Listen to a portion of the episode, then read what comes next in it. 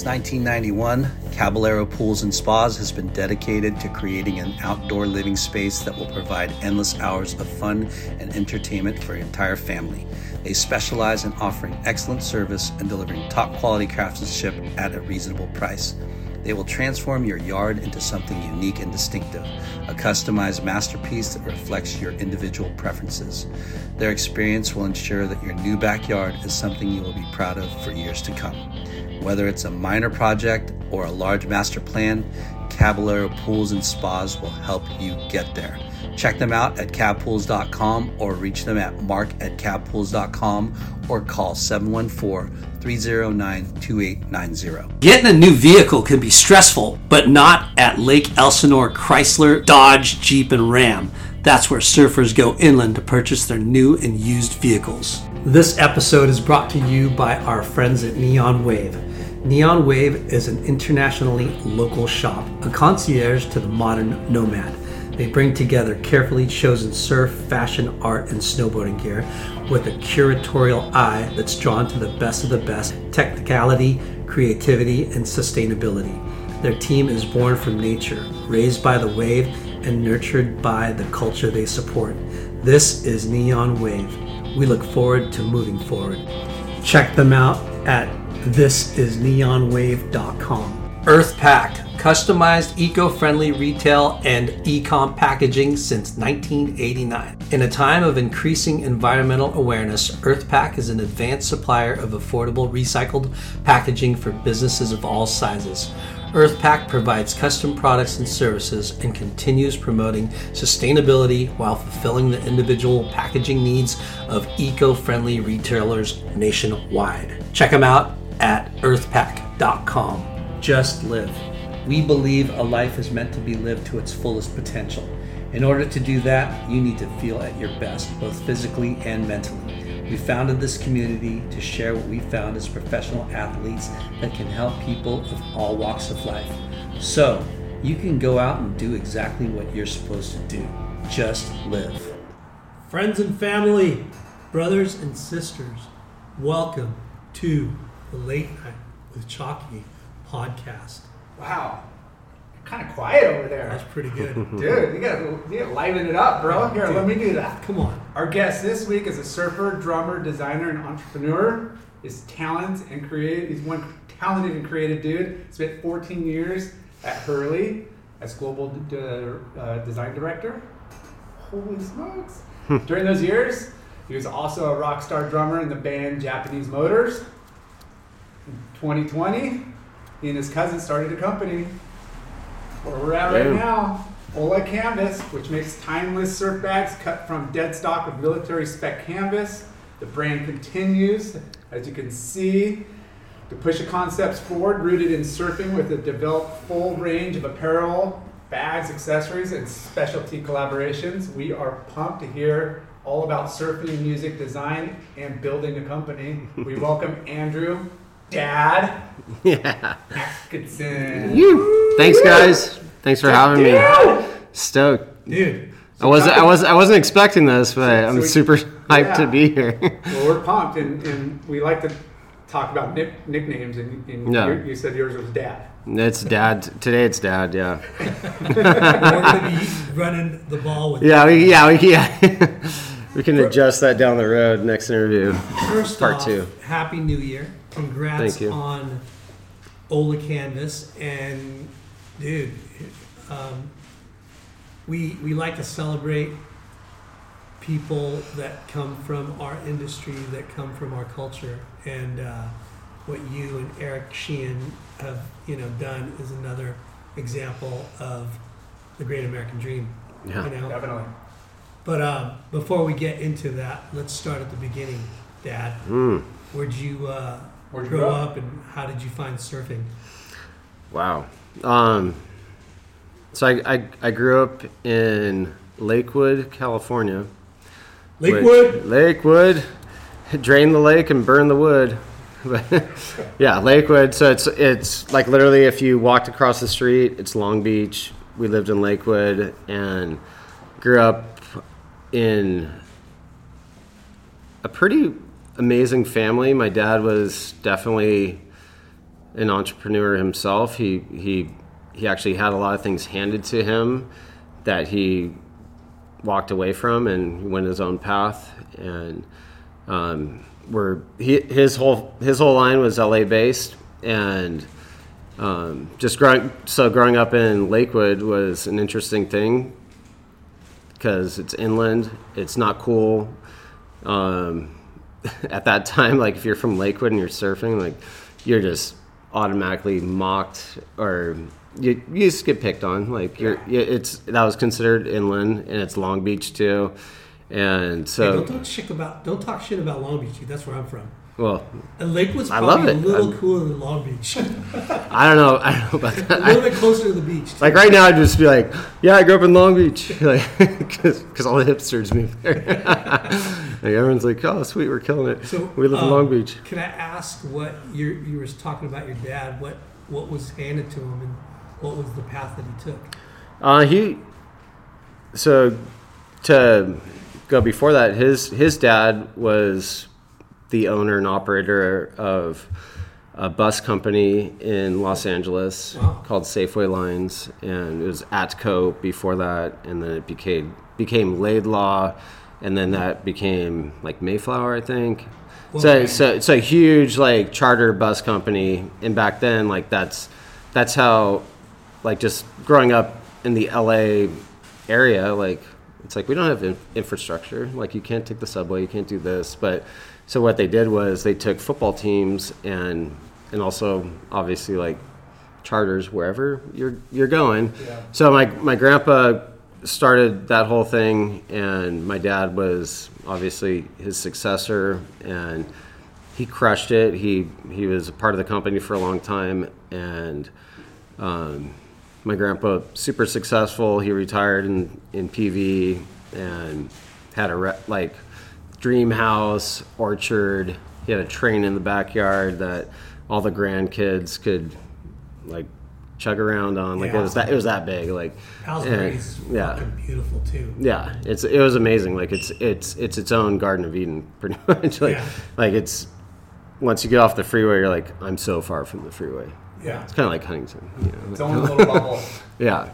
So, anyway, so anyways, yeah, my dad, my dad um, worked within that company, learned like all the ins and outs, whatever. My grandfather passed away. Um, I think it was 80, 88, something like that. And and my dad was already pursuing ministry, which which is um, working within the church. And at some point in time in his life and his decision. He's he's just like, you know what? This is what I'm pursuing.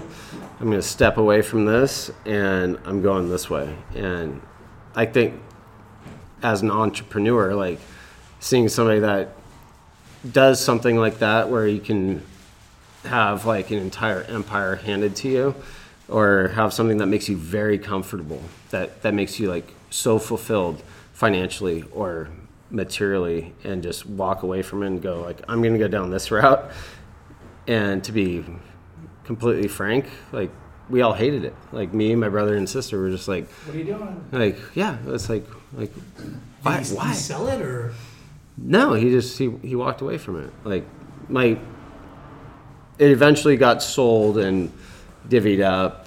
There's there's a lot of drama and trauma that goes with that. yeah, other And- family Other, members? yeah, brothers Yeah, and but like uncles, in aunts, like- in in stepmoms, like Uh. stuff like that.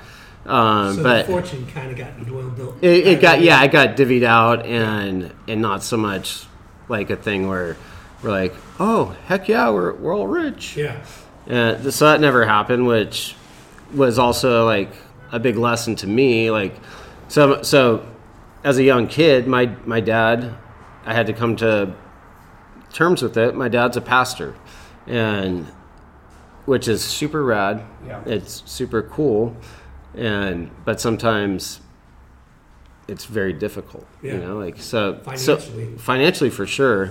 This would be this is before mega churches. like, Yeah. um, you know, yeah, I'm not gonna. So, so with within that, like, just with growing up that way and being like not as, I don't know, like fluid cash with you have tons of friends. You want to do this. You want to go do this. You want you want you want to go surf. You want to go snowboarding. You want to Everything costs money. yeah. You want to be a skater. Like you're like oh, a skateboard costs seventy eight dollars. But that's just the truck and decks, you know. Like, well, the grip tape's seven 10, bucks, yeah. yeah, or ten, yeah. And then, yeah, and then, and then yeah, and everything just adds up, and they're like, So this helped push your, your fuel that was money. that was my fuel to like I'm like okay it's not like I'm not going to be getting paychecks from my dad I'm not going to be getting how hands old were you when he transitioned to being a pastor? ah dude I was super young okay. like I don't know like in my five maybe like, Okay.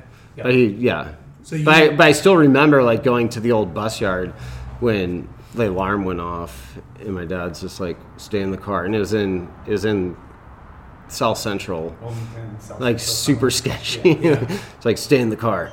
Like lights going off, like burglar alarm, and so it's like a big bus yard. it was huge. Yeah, Yeah. it was huge. So how that many how many buses did they have?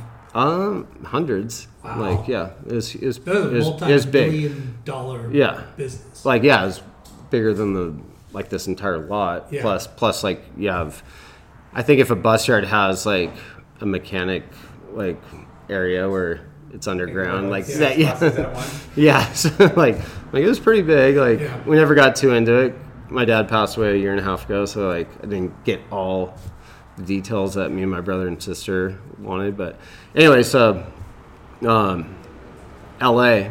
like was Skating, that was your, your deal. Get in. so yeah. So I, also all I want to do is like I want to I want to be a part of of this and like way back in the day, the elementary school across the street from us in Lakewood, a bunch of at that time professional skaters like street skaters came in and they were just blowing our minds like like was, it a demo or it just Steve? no, they were just skating. Like Yeah. back then, it was like pretty punk. Like you just you'd find a school, you'd find um, a rail, like you find well, find Yeah. whatever, and like and you'd skate it and like skate Who it well. these skaters? Do you remember? The only person I can remember off the top of my head, I was trying to rack my brain on this, but it was like Matt Hensley, which Whoa. like was like he was he was one of the guys, and then um, I think Ray Barbee was there too. Like I I think Yeah. like don't I guess Templeton. I, I can't Yeah, I can't. don't quote me on that. I guess we're on the microphone, but um, yeah, I don't know if Templeton was there or not. But there it was like a full crew. These guys were super cool. Like, and we'd always skate this. It was just like a two-step ledge, and then it had like a drain and do whatever. And Yeah. like, but like after like us growing up trying to skate, we see these guys and like, oh my gosh, like, Those are life changing uh, experiences. You know, like it's a trip see- when you see when somebody. you see it live like Yeah. that versus Yeah. like at a video or magazine prints, like Yeah. when you see it live, it's like holy crap. and Yeah. when you like, and they're cool. Yeah. Like if they're cool to you, and, and you're you're watching these, you know, athletic geniuses. yeah. and they're cool to you, that makes you even more inspired to fucking want to be I wanna like them. like him. yeah. So skateboarding Yeah. was your first like bug. That was kind of yeah. I think that was the the gateway bug to to the industry a little bit. Yeah. But um, what what uh, do you remember your first skateboard? uh, it was a Lester. Kasai. I can't. Yeah. Sims. Yeah, yeah, it was a Okay. Sims board. yeah. It was huge. Like, and all my friends, like at that point, like had the narrower boards. Yeah, and, like, I get this like '80s board. Yeah. And and like had wide trucks and like bigger wheels, and then like I'm like, cool, I'm a skater now. And all all my f- like friends are like, like, like have like an equally balanced deck, like. Like the no, popsicle yeah, 90s style. Yeah. yeah, but I had the '80s. I had the like the Yeah. '80s, like pretty much like pool So- board. Did, did you notice? Sorry, sorry, Laura. Did you notice a financial shift um, because of that transition? Like, did you, you know, kind of consciously or or you know what I mean? Like, were you getting whatever you wanted before when your dad was running the business, and then afterwards you were like, "Holy shit, we can't afford anything anymore." Did you?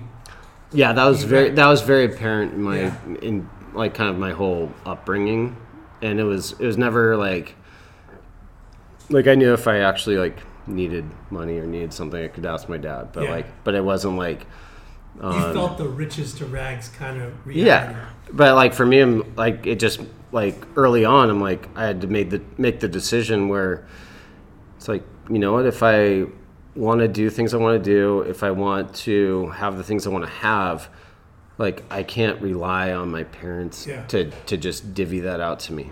Yeah, That's kind of a great So way then it to sucks learn. at the time, but it's a good life lesson. Yeah. like Yeah. to learn earlier than later. Oh, it sucks Yeah. at the time. It sucks at the time, you know, because you have to work. Your friends are probably getting handed stuff, or, or they're getting stuff new, and Yeah. you're like, dude, I gotta, Yeah. I gotta, I had a paper route, you Yeah. know, Yeah. at, at like thir 12, 13. and know? the and the shift to that too it's like like we were always for the most part in private school and our private school was here in costa mesa calvary chapel costa mesa so all my like friends. all the all the people I went to school with like friends or not friends were very affluent Yeah. and and like i wasn't like we carpooled like from long beach with this is gonna be great.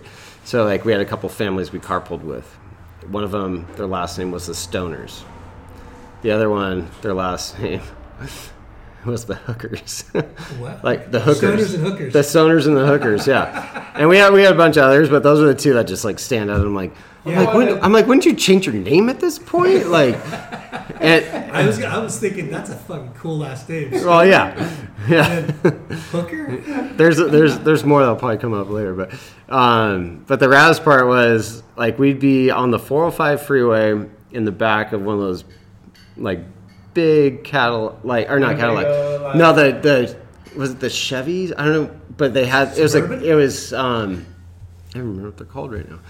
Um, it's not the hatchback, station wagons. Yeah. Yeah, so like three in the front, four in the middle, and four in the back. Yeah. and Big ass. Yeah, and and Those like I, rem- are I remember we're, we're in the suicide seats, what is what they call them, the, the ones that face Faces each other. back. Yeah, Yeah. And and we're just yeah we're just in we're just in the car and like in the carpool lane, like just, just like inches away from accidents every day, listening to Dr. James Dobson and like weird weird stuff on the radio. Then we get, get to school, and it's like my reality at that point was just like, oh, I'm doing this, doing that, and I'm like, that's why I wanted to get into something. I'm like, I want to, I want to surf, I want to skate, I want to, I want to have an identity in in something that is to my at, at my point in time in life that's tangible. Like, Yeah. so there, there's probably no surfers at your, like your, your neighborhood. not in my And- neighborhood, and but then but at a Calvary, yeah, Calvary. Yeah. ton, yeah. Ton. That's So that's how I met. who- Yeah, How your friend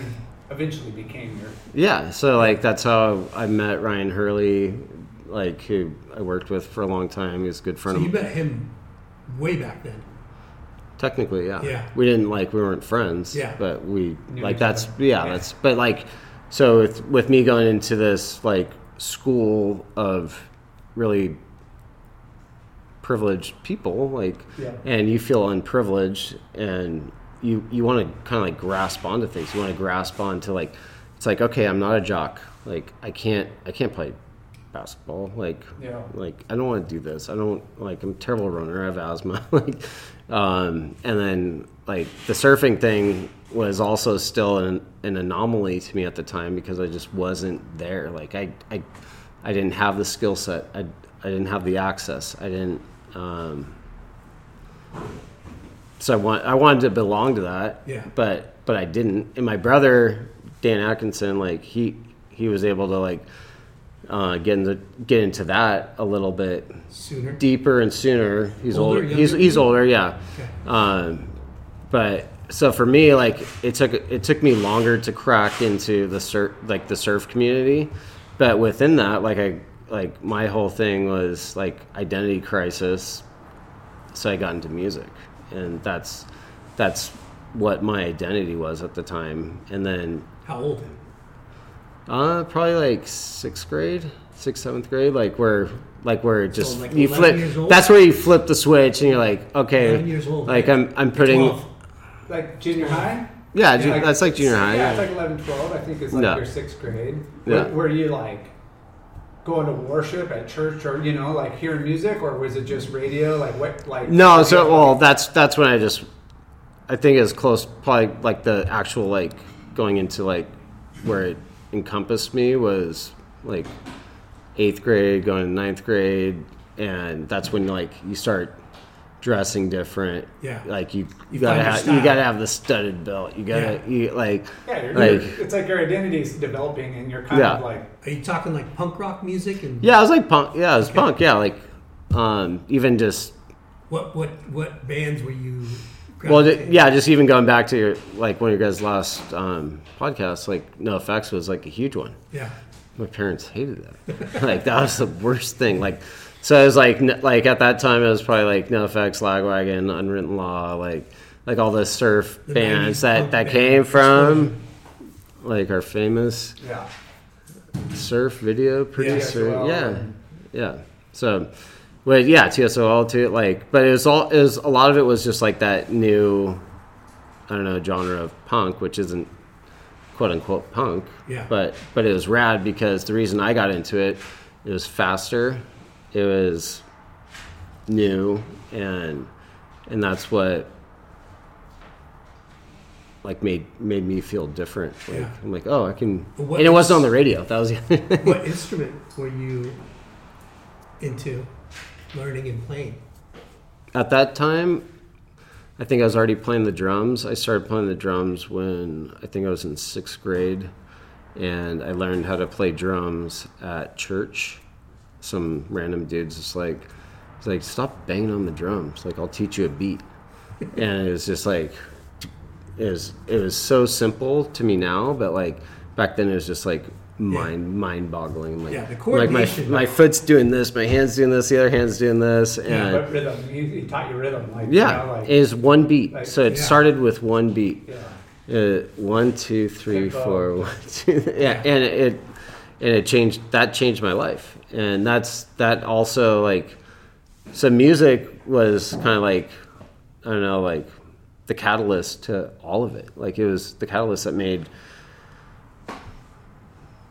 art work out, um, surfing, skating, like all of it. Like it, it was the thing that like put it all together. And Yeah. and at that time, in like I, I know you guys can testify to it, but during that time in history, like there was genres, there was identity within music, right? Yeah. Like yeah, like you- Subcultures. yeah, so it was the subcultures. Yeah, and if you're like listening, if you're like a, a rap guy or you're this guy, like it was.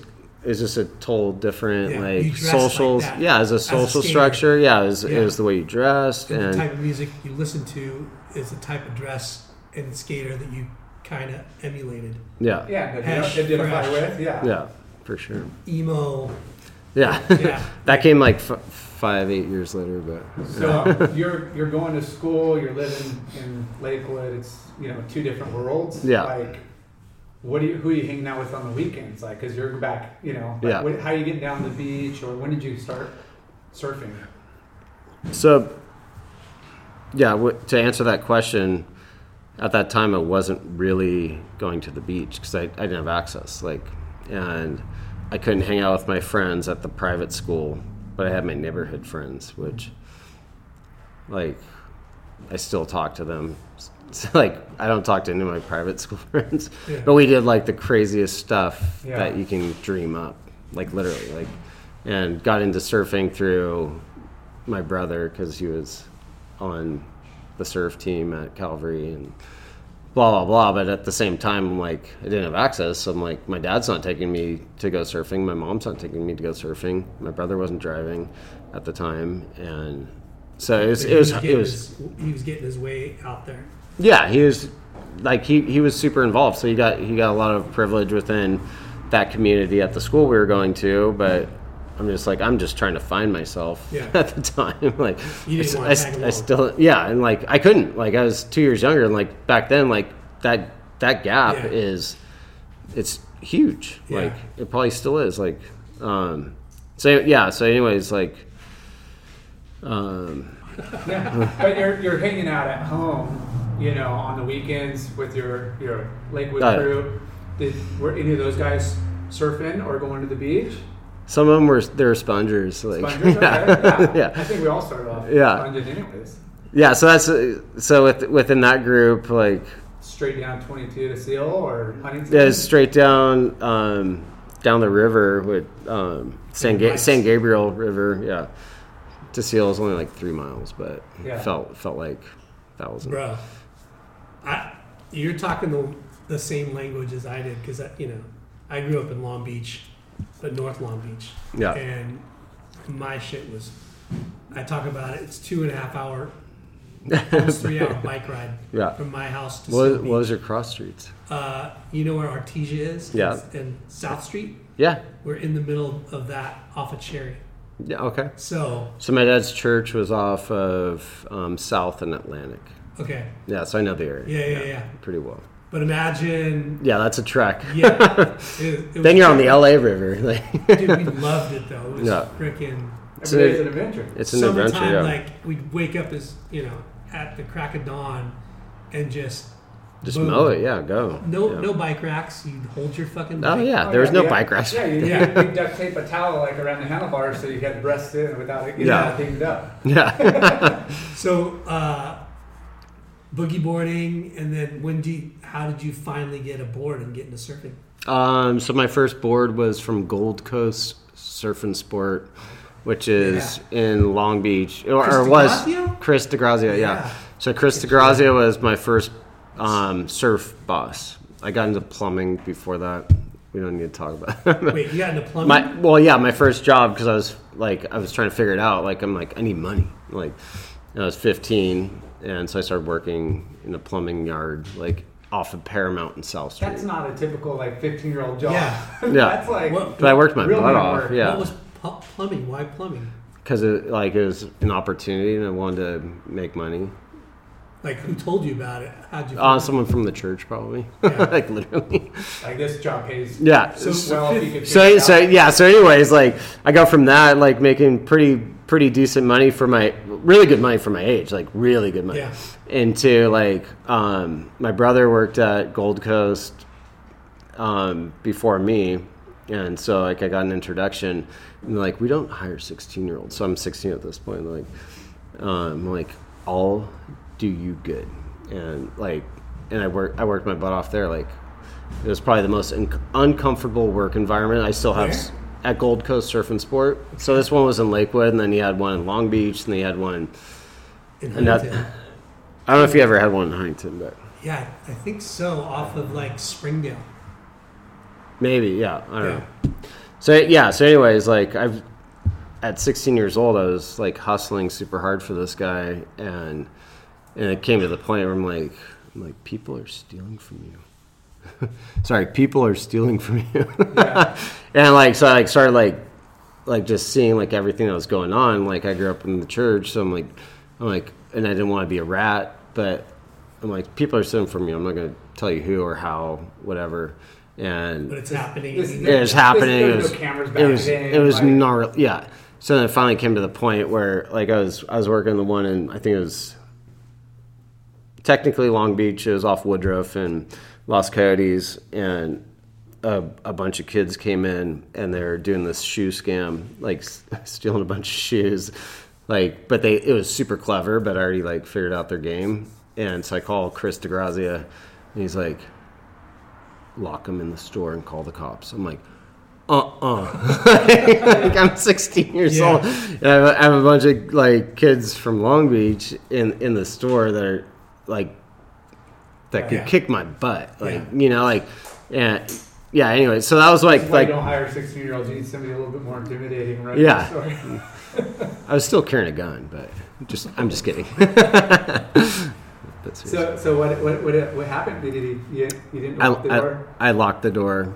They panicked, and um, I I told them I was calling the cops, and then five minutes later, I'm like, "Get out of here!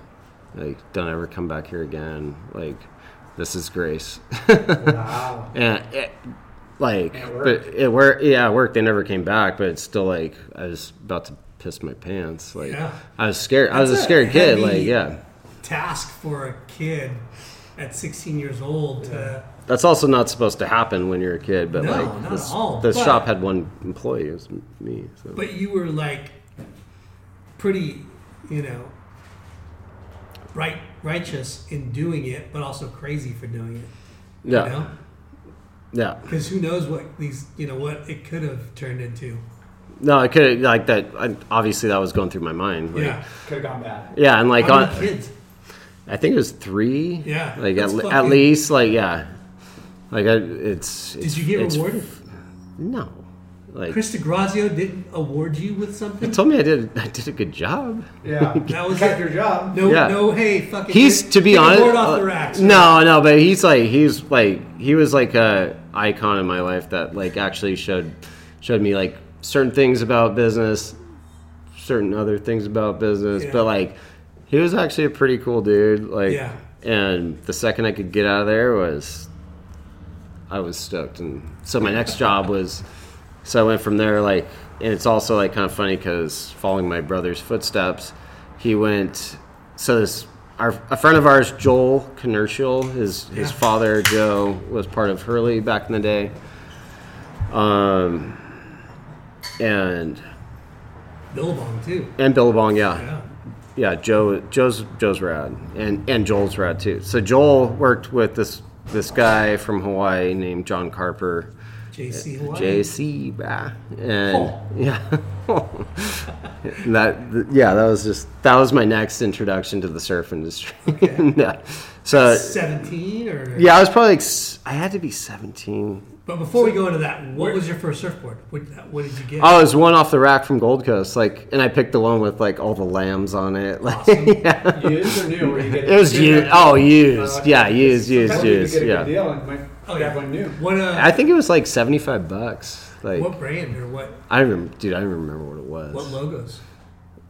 they like to be honest. I like, actually tried to rack my mind before this. Mango, This- Malian Sun. No, it wasn't even like stuff like it was recognizable to like to, nowadays. yeah.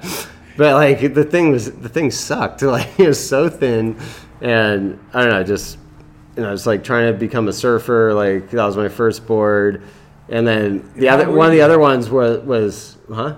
How were you surfing? Were you pretty good? Did you, No, not at that. No, not at that point. yeah.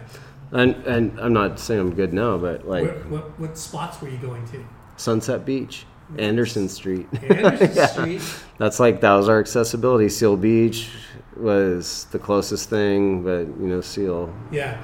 Um, We, we've talked about this in the past, like Lakewood, Long Beach, fucking everywhere, all the little inland empires, Rossmoor. yeah, ra- yeah, Los Like- Alamitos. That Sunset Beach was Anderson Street was the fucking go-to spot. That was the, yeah, that was the, the that was the beacon. Yeah, Yeah, Yeah. I mean that's typical all up and down the coast. Like uh, you know, the Fountain Valley. You know, those Yeah. guys are going down. You know, Mags or Brookhurst. Yeah. Going. You know, to the River J. Ours was Yeah. Anderson Street. It was amazing. yeah.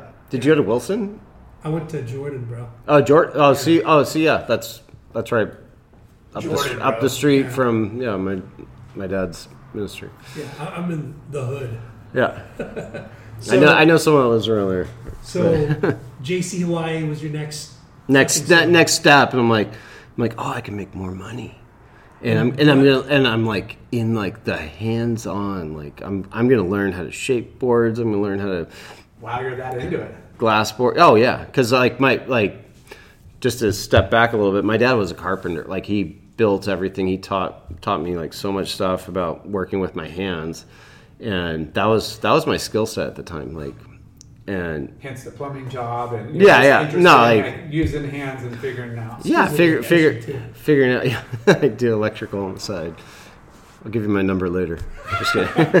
No, but like the, um, like just the hand, the hands-on doing, um, Yeah. doing stuff like learning how to glass boards, hot coat them, like seeing how the shaper worked, the sander, like everything. In, and back then it was like all the boards were airbrushed and like, but it like it was like such an art form. Like, like you'd go through ten rolls of tape doing one board, Yeah. and I'm just like the waste is Do you, crazy. follow, do you follow Dennis Jarvis on like his airsprays? Or Oh, freaking sick. mental. Oh yeah, Like So- so, t- ten rolls of duct tape. Yeah. Uh, masking tape. yeah, man. So who? uh Joel Commercial Got my brother into it. got your brother into I think, it, yeah. and then And then Dan got they me. needed more help. Yeah. And you said, So I came in, yeah. what to- were you? I was hoping pack, I was packing boards at the time. boards, okay. Yeah. So packing boards, um, just learn, yeah, learn the whole thing and just watching, learning. Um, down the road, I started like cleaning the floors and you know, like it was all just like, like if you have time to lean, you have time to clean. Like it was, it was just like always doing something, Yeah. and it was the most brutal environment, like from a health standpoint. Like Yeah. that and, and how much just waste, not wasteful, but how dirty and how much stuff uh, like a factory has. Yeah. You know, from No, foam it's- dust to tape to paints to resin. I mean, everything's a. it's But so, it's so With, with all that said, how psyched were you that you were like deep in the industry? I was so Learning from psyched. one of the most respected Yeah, shapers. and at of- that time, that was when like Peter Mel was like the Right, big, yeah. the big Dorian, wave. yeah. Yeah. and Dorian was on the top of his game. Yeah. Like, and like all all the Taylor Steele stuff was just like pump, pumping. Yeah, then.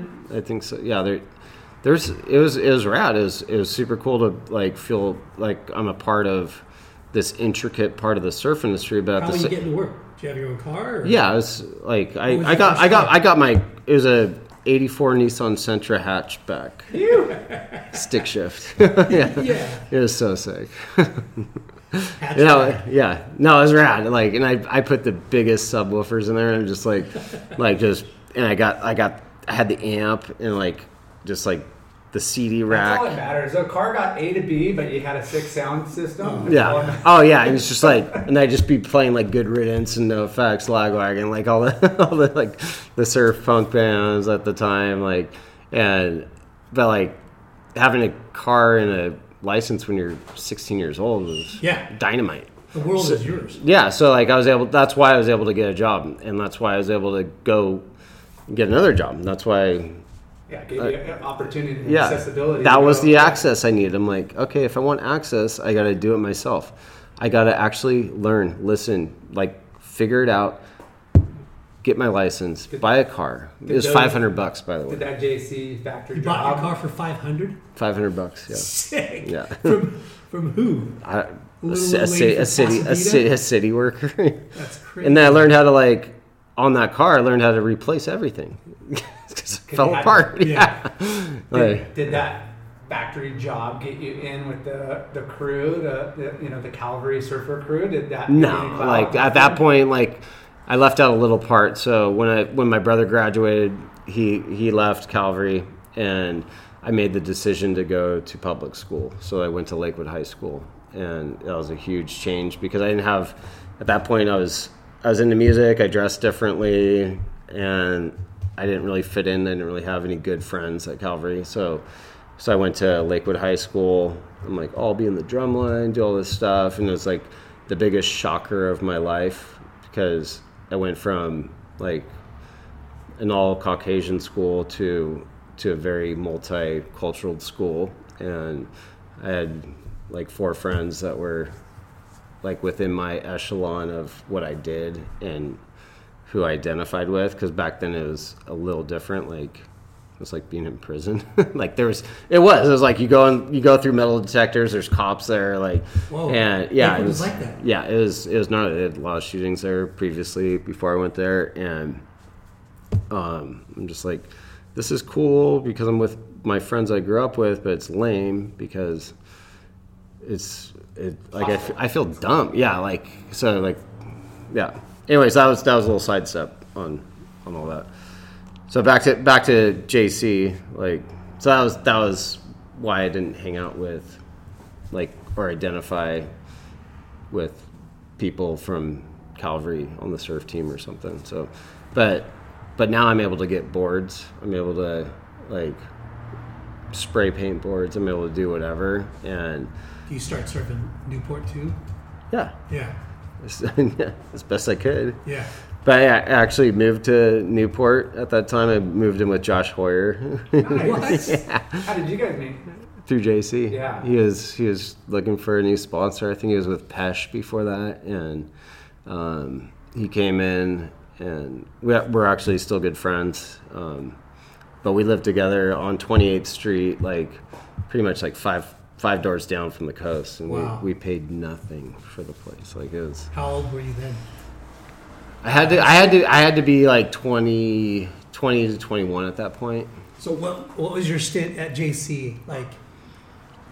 Worked there a year or two. No, it was it was a long time. So, dude, there's a lot of gaps to fill in. So, um, so I started working there. I think I was 18, and then by the time I was like, I think 19 or 20, that's when I went really went to go find myself. And I took a hiatus from JC, and I moved to Hawaii, and started traveling for almost a year. Year, Just year or two. surf on your way. Sur- yeah, surf. Like, um, I got a qu- like a full quiver from John. Like, um, all the same airbrush. Like, I thought I was like the coolest kid, but like still, still didn't rip or like I was terrible. Yeah. Like, and Well, I keep spraying and seeing all these boards go to Hawaii, quivers of like the same because that's what a surf, pro surfer. yeah, that's no, that was a- a- that's yeah. I'm just so like I'm like oh this You're is like that's what you do. You order Yeah. a couple short boards, a couple step ups. yeah all look the exactly yeah. yeah. Now it's like you can actually ride like one or two boards and be fine. But So but back eh, wh- how did you finance this move and travel? back then everything was cheap. Like I I saved I saved up money, but at the same Without the feed, that was probably really cheap to feed. You know, Dude, like dude, I like. I think so. After after I was in Hawaii, I was living in Paia. Like, um, like flew, like almost like a round the world tr- ticket, and it was like seven hundred bucks. Wow. Like, and we went from you know, my buddies went from Maui to Japan, Japan to Bangkok, and then Denpasar, and we were in Indonesia for two months, like the full seventy-two day visa, like the longest we could go, and and we went and did it like living two dollars a day, Beautiful. two dollars. And fortunately for for me at the at that point in time in this story, like like don't change all your money for this part of the trip, and I'm like, I'm like, why? Like, oh, the like money values change. I'm like, so like I changed like a hundred bucks, and the rupiah went from um, seventeen thousand to six thousand the day later. Oh, so I was like rich. Like, so I had like ten times more money than everybody. And like they didn't change the menu prices. Like this is like pre the Bali bombing. This is pre 9-11. This is so So this is like late nineties? no. This is like early like two thousand. Okay. Yeah, this is like 2000. Um, and that so that this is like my second in, um, intro into like surf travel. That's what this is when I'm like I'm a surfer. I have my quiver. I'm and I'm going. I'm living in Hawaii. I'm going to Indonesia and the bucket list. Yeah. I mean, you're No, literally, yeah. Magazines, you know where everybody travels. You see all Yeah. the videos. You're like, You moved to Hawaii first and then Yeah. you went around the world. and then we yeah me and some guys we traveled. And when you moved to Hawaii, you were on Maui? Yeah, That's where you lived? yeah. How long did you live on, on Maui? Um, I think at that point it was like eight months or something, and then we were What what what Paia. okay. uh, uh, right near Jaws, like Yeah. Turtle, like Cove or whatever it's called. Like, And what were you doing for work? JC? no, I, was, I saved up money. Like, I was, I was actually studying the. Bi- I was studying the Bible at the time. Wow. Yeah, So you were on like a, mission. a sabbatical. I was, I was trying to find myself. Like, I started the conversation with, yeah, Huh. yeah. I saved up money trying to find And your myself. parents were cool with it. Like, Oh yeah, if I'm studying the Bible, they're super cool with it. Yeah. yeah. Was that a front? Or were you No, I, no, like it was like it was like a uh, kind of a mission type Yeah. of thing. It Yeah. wasn't like not Mormon or like it was like like this is an opportunity. I'm like, cool. It's gonna help me grow. It's gonna help me do this, and help you find your path. And yeah, find Yeah, who it- who were you who did you travel with? the comp like the is Your group of guys that you travel with. the close friends.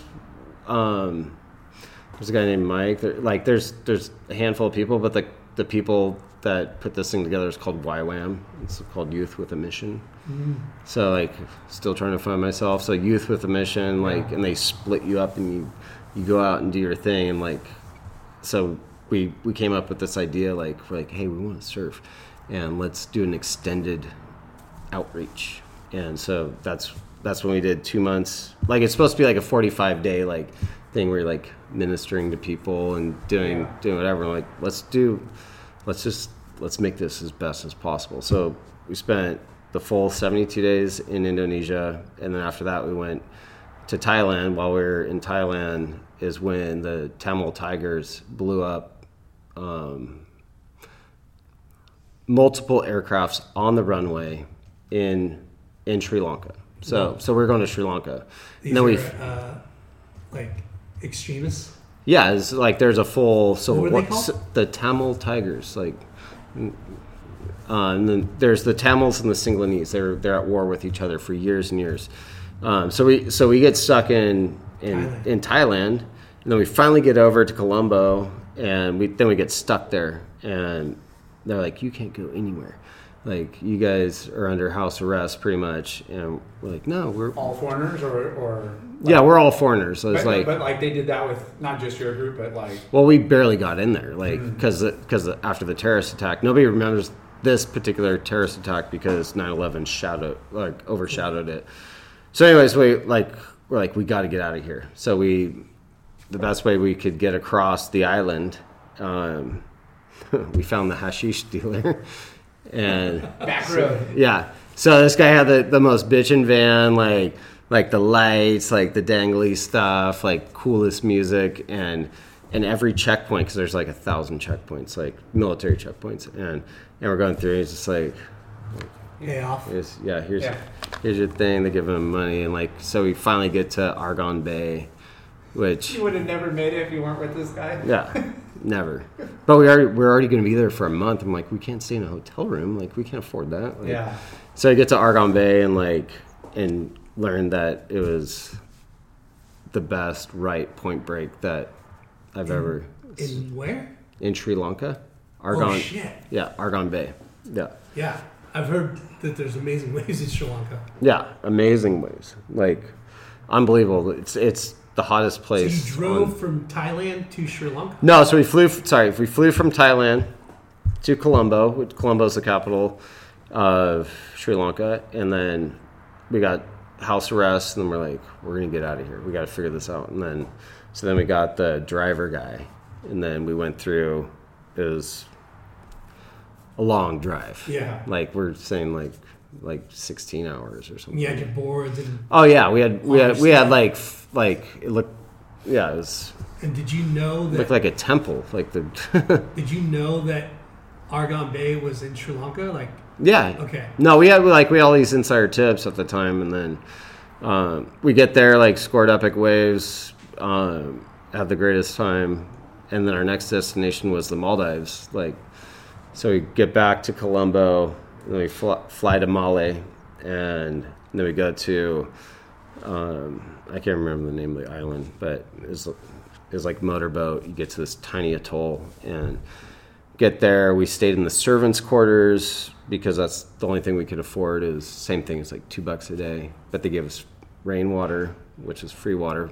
A bottle of water there at the time was five bucks, Dang. which now it's probably twenty bucks. You know, like so. So we stayed in the servants' quarters, all of us. Um, in the Maldives. but we had a tip from somebody that there's there's a break off this particular atoll that we're staying at, and it was a right-hander, like just Not too far from you guys. no, like off, like straight off the island. Oh, like gosh. you could walk to it.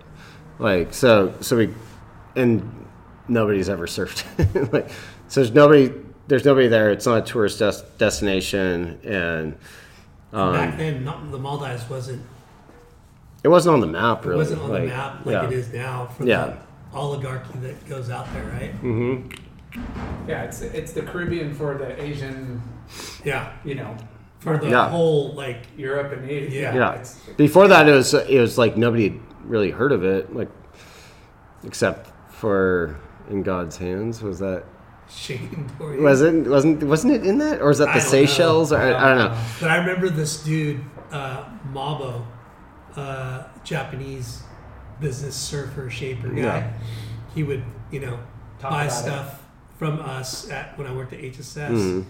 and he would always talk about Sri Lanka, and the Maldives would pop up too. And I'm Yeah. just like, what are these places? What are you, t- what are you talking about? And he show me pictures. I'm like, It's not even on the it's not even on the map. It's like piece of dust. It's Like so yeah. So anyways, we're score we scored yeah like every day. Like there's ways every day. We got to find like even like submerged Uh, atolls that would like break Change with the tides. break during Yeah. certain tides and like whatever like it was super rad we were there our planned time to be there was 30 days which was our visa and during that time 9-11 happened so Wow. so We got stuck. so we got stuck and like there was no cell phones there was no pager well there was probably pagers but but like there was no phone on the entire island that we were on and we were also like teaching english on the side which like an island next door Are you making money doing that too? no, this this was like the min- this this yeah this is like ministry stuff. So, um, but yeah, just getting back, it I think it took like two months to get home Yeah. from there because we had to Not go. that you were in a hurry. No, it was definitely not. so I had to go back from the Maldives to Sri Lanka, got stuck there, then back to Thailand, then back to Japan, then finally back to Maui. And my my folks met me there, and Your your parents did. my parents, yeah, because it was there's no communication Yeah. back then. Like is How long was that whole trip? um, I think we were. It was, I think, all encompassing. It was probably like a year. Wow. Yeah, it was. It was a long time. You hadn't time. seen your parents for a year. yeah, Were you Crazy. writing? Were you writing? Or I was- just making a call every once in a while, postcard? I was postcarding, but then like then you like get to the point where it's like okay, the whole world is turned upside down. So Yeah. it's like you're trying to call, you're Yeah. and How how scared were you about 9/11? Like, was that a trip? Like, Being out of the country, like uh and like, you know, you, you have no communication. You're, you're like sitting there, you know. yeah. It fo- probably, you know, you hear it in a foreign language, and you're like watching maybe something somebody's TV. And Yeah, you're well, yeah. That they they actually like shipped in a TV to show like the footage, and it's, it's like yeah, it was like devastating. You're like, oh, is this real? But I've been gone so long already. Like Yeah. like oh, is is it real? Yeah. And so that that was always that still echoes in my mind. But um, but like it was definitely like at that point in time in my life, it was gave gave me fear a little bit. Like, yeah, but that was so, so so just to keep this thing rolling that was the stepping off point of the rest of my life was that trip. And then i met a group of guys after that. I went back to jc um, back to like the boring life you know like you're like oh i'm back to the grind.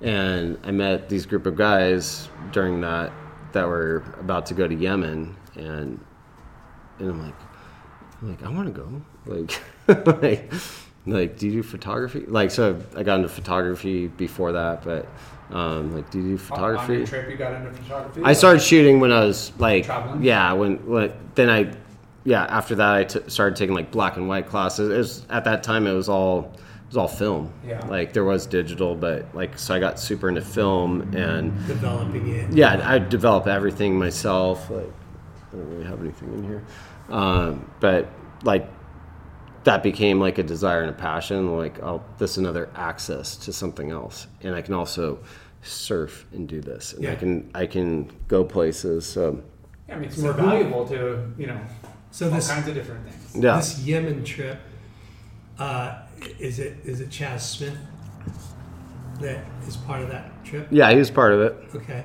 how many dudes? Like, Uh, at that point, it was um, I'm just gonna say their first is Josh, Nate, and Charlie. and who uh, I wasn't on that trip, but was that? I wasn't on that particular trip. Okay. But that's when I was. That like, was their first mission. That was their. That was when they were like starting to get into it. Yeah. okay, and then how did you get involved Um, they couldn't get anybody to go with them to, because to it's document it? yeah, because it's just dangerous. Yeah. So who? How did you reach out? I was so I was working with with JC still, and Barry Vandermillen was like he was like up the street pretty much, and we were glassing all his boards, and they he donated like a board or two to to Chas or I don't know who, um, and I'm like I'm like, can I go? Like I can take pictures. Like I like adventure. Like I was Yeah. just like I was just like frothing. what was the purpose of the trip? Of that first one. Of the one that you're going on?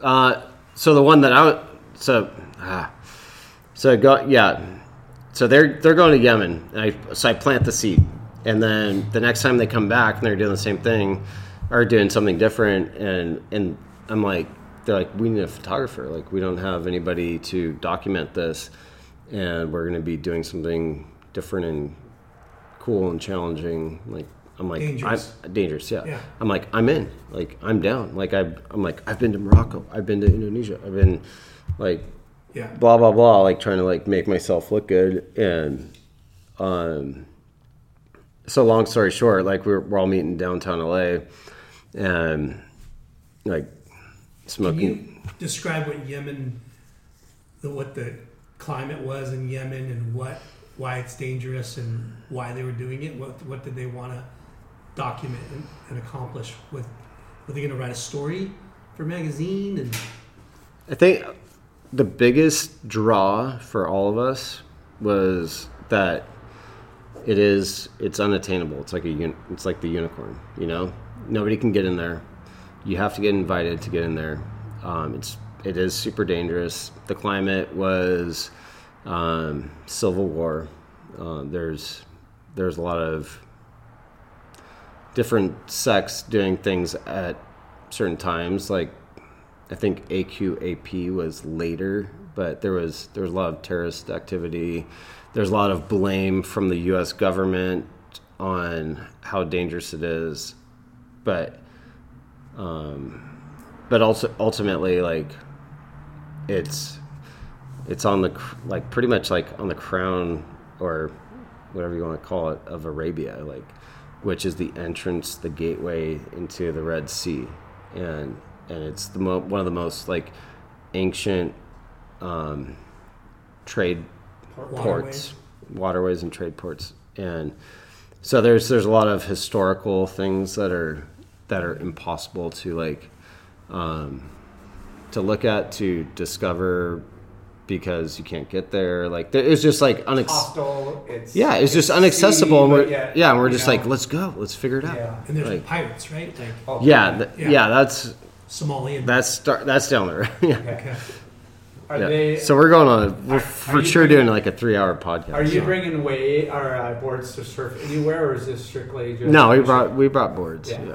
So like so this is like so now like I'm I'm more in like a secular, as you as it were like point of view with within my travels and and I'm linking up with this new friend circle that um, have the same ideals as me like want to do want to become Indiana Jones or Yeah. no just do like do cool stuff and like go places that nobody else can go and so so anyways like Swashbucklers. so yeah so i met him through through the yemen trip but i didn't go to yemen on that trip it was them getting surfboards but then we we, we reunited and um, i get connected and they're like yeah we're doing this trip and i'm like cool i'm in and it was the trip was somalia i'm like wait i thought, I thought we were going like somewhere Was their somewhere like trip successful? Meaning like. Oh yeah, yeah, and- yeah. They discover, they saw, they there's waves, there's Yeah. it's a rad place, but like, um, so I like signed myself up for Somalia, and And what was the purpose of this trip?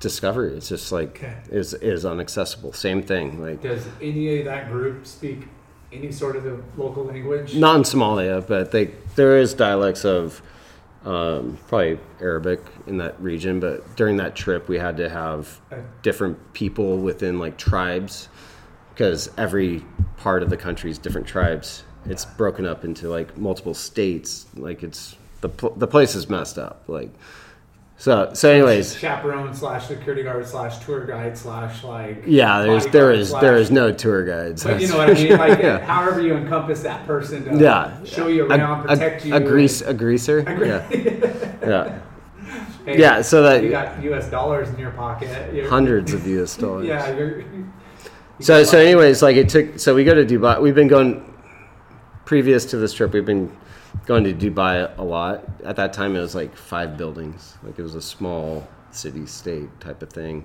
and um, You had already gone to Dubai. yeah, And what was that? What? Why? uh, same just same thing. Middle East travel because it's like a good hub where it's um, Central, un- but yeah, it's it's safe. central, but yeah, it's untr untraceable Yeah. at the time. So we'd fly we'd fly to Moscow, and then you you'd get a different airline like Aeroflot or something, and then you'd fly from Moscow to Dubai, and you just you just make it so when you get back to the U.S., you're not like gonna get interrogated or something. Yeah. so we had we had we had our methods, our plans, like whatever. But like, um, so anyways, we spent a couple weeks in Dubai trying to like negotiate getting into Somalia, and the only two functioning things in Somalia were um, telecom and like cigarettes. So we found the two people that imported those things. Like they're not. It's not like a big drinking culture because Yeah. it's mostly Muslim. And so, anyways, like get a hold of those people. We go to Ethiopia. We go to Addis Ababa. Like, and and then we get a get on like a, a Russian cargo plane. Fly to Dire Dawa, which is like a refugee camp, like the scariest thing you like. It's still like I was telling my kids about it the other night. I'm Like, um, it's heavy. Yeah. And so you go there, and then like you get on another Russian car, like Russian cargo plane, and like all the stuff in the cargo bay is like U.S. aid drop. It's like, and they're like literally they either like landed on the tarmac or a dust dust strip, or they throw it out of a parachute, like, and drop it to like indigenous people in that area to feed them. Like, um, so anyways, we get it, we get in, and And you're traveling with a surfboard bag. yeah, that was that was from on a mission. It was from on a mission. It was camouflage, which didn't work out very well. Like just the, you know, the travel with the board to places that are easy to get around to, let alone like you were hop skipping around. People are tripping. Yeah. Like, what do you got in a dead body? What are you what are you smuggling? yeah, Guns? Like no, they thought it was, they always thought it was guns. for- yeah, yeah, guns for Why are you coming here for a surf trip? yeah. Yeah, You're gonna get yourself killed. yeah. But that was when, um, like back then, that was when Surfline was kind of like testing out Lola, where it's like super easily accessible, where you can actually see where storm systems are coming in, and so Yeah. like like dude there's gonna be surf like there's always surf in the indian ocean it's just not predictable so so that time of year, we're gonna. yeah so we went that time of ye- that particular time of year but like during that time we were embedded for like at least i don't know it was it was a long it was a long time longer than any of us wanted to be there and You guys are crazy fucking like thrill seekers yeah if, if- because if you call it you're yeah. you're you're flying on Russian planes. yeah well At any time they could just say, you know what, fuck these guys. Did Yeah. you No one's gonna no. did you guys take like right. appropriate shots? Did you go get your like hepatitis or any sort of like no precautions? Were I didn't. did you bring medication with you in case you got we did we sick? did have we'd have things that were um, emergency emergency use only Yeah. which which could be if you really get injured if you really get harmed like like i don't think um, certain things are going to prevent you from getting No, a but disease I mean, or I something think like you know, picking up a parasite's pretty common drinking. Yeah. like Yeah. you know, like pick, getting Yeah. you know infection, but also like if you get cut, you got a little stitch, little Yeah. You know, So I, I got a good story about that. So we're in Somalia and we go to, to the oasis outside of um, Bosaso, or Berbera, sorry, Berbera. And so we go inland. They just wanted to show us their oasis, and it looks like like Jesus thorns, like you know, like the crown of thorns, like the the largest, most craziest thorns I've ever seen in my life. And they're all around this oasis, and it's the one time I don't ever wear sandals. I was wearing sandals. I was wearing rainbow sandals, sandals, and and we're just tromping around, and like they're showing us like where the water comes out of the aquifer, aquifer, and like, um, and somehow, like my big thumb toe steps on one of these Jesus thorns that are harder than nails. Like you could literally hammer them in, and it just it goes up like right to the side of my bone, like and hits the nail, like, and I'm just like almost like almost puke, you know, like, On your toe. Th- right through the nail. ra- right through the rainbow hits the sandal, like, of his tip. and then it hits that, and like I'm just like, like you you have that like instinctual reflex where you're just like, oh, like I'm gonna like. Also, I'm in trouble because I'm in Somalia, and and I, I have slide pictures of these. Back then, we we get them printed on slides, uh, but um, one of our our guides like just lights up a cigarette, a Cameron, which is a certain type of cigarette, and like like gets it super hot, like big old like Cherry. cherry on it, and then he's like, "Give me some water." Like washes it off and just sticks sticks it right in there and just In like your toe? yeah, right in the there. bottom of your toe? yeah, like Yeah, seal it up and keep it from getting and, infected. and and I could after that I was 100 percent fine the whole trip.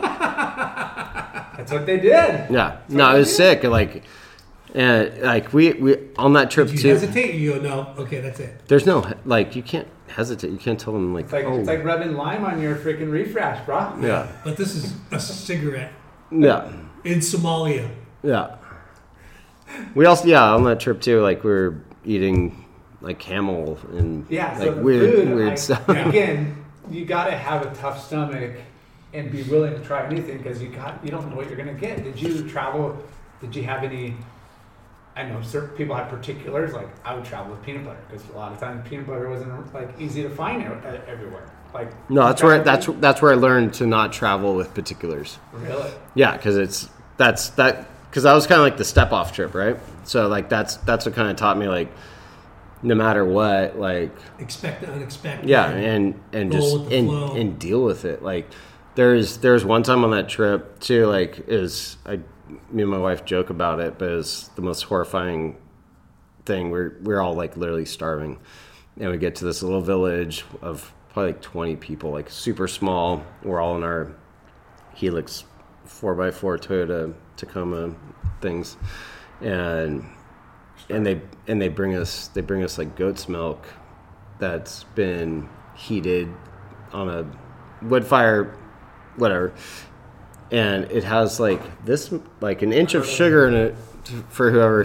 can't see this, and and you take a sip and it just tastes like firewood, and you, so you want to vomit, and it's like like no you like it's full like Anthony Bourdain like like oh you just you gotta do it. I'm like thank God it wasn't blood or something like. Yeah. But like you drink it and you're just like, I'm not starving anymore. So is Like- smoky sweet milk or no, it's just it's smoky because they're they they try to boil it to like get out the like imperfect Impurities. impurities, but like they're not really pasteurizing it. Not that that matters, but but the, like the whole ex, the whole experience, we're just like okay, and like we're sitting on like a flat of canned tuna that we brought. And I'm like I'm going back to the canned tuna, like Yeah. and, So how were you guys traveling through Somalia? By truck? By car? Two, yeah, two trucks. So there are two Toyota, what we'd call like a four door um, Toyota Tacoma. Yeah. Like it was a quad cab. They didn't they didn't really introduce that model to the U.S. until like like way later, but it was the super sturdy stick shift, six inch or six foot bed. Um, You're just hiring, hiring drivers. And guys. yeah, but we had like all the people that were with us were from a different tribe or a different like tongue or language that can help us get through like different parts of the country. Yeah. And how did you keep your like supplies and your money like without getting robbed? Like, where did you guys hide money in like, In the, in the prison wallet. prison or you know, bung, bungholio? No, it, it was yeah. We were definitely always smart about how we dealt with that. Yeah.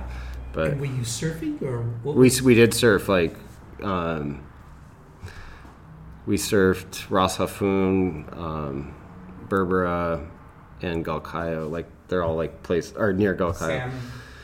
Points or beach break? Or They're like ba- they're like bays. Like a lot of them were that actually were um, they were rocky, but a lot of lot of sand. But like the the one that stood out to me, I, I think we I can't remember what we called it, but it was like shark tooth or something, some stupid. But but it was like a huge bay, and it would just break in the middle, and it'd just be a peak that like broke broke down the middle. Yeah, it was.